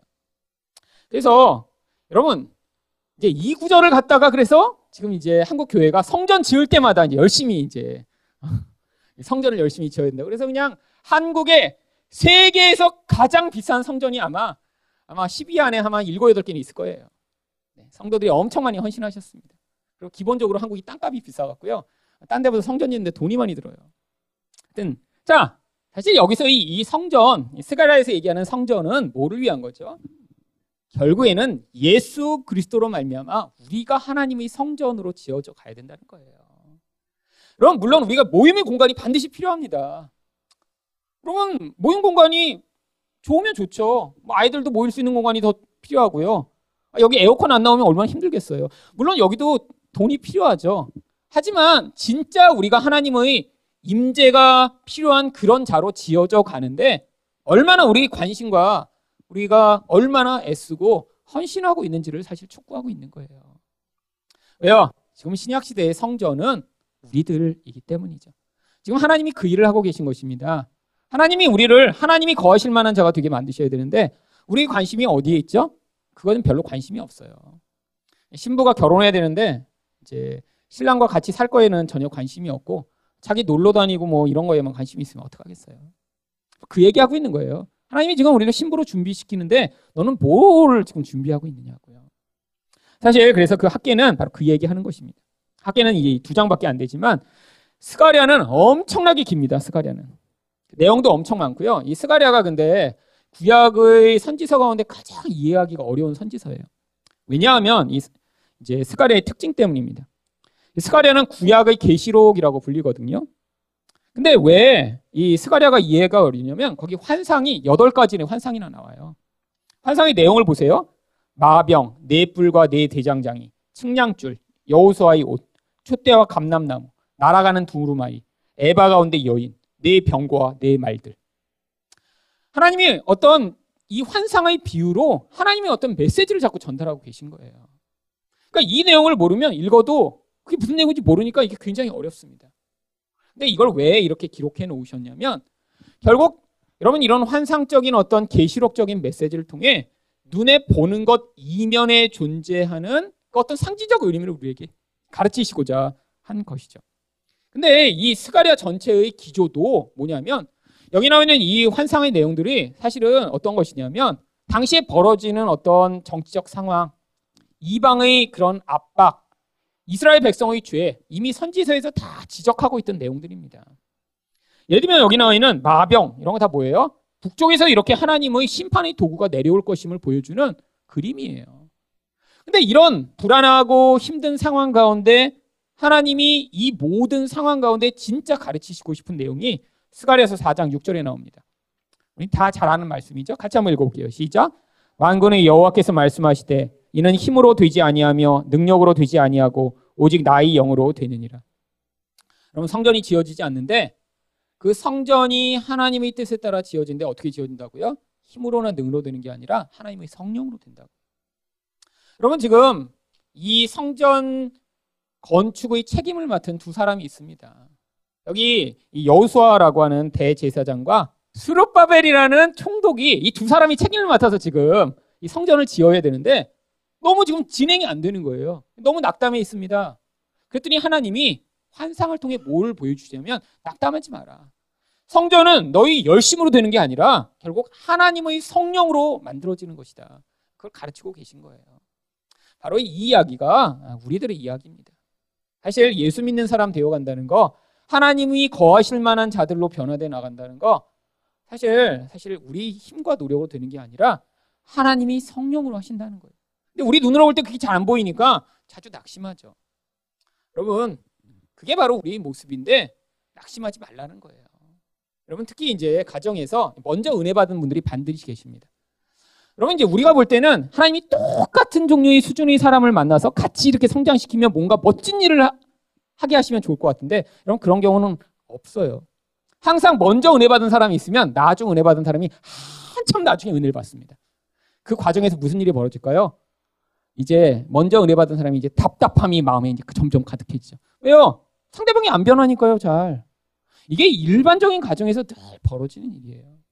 근데 그럼 꼭 뭐를 합니까? 이제 처음부터 이제 열심을 내기 시작하죠.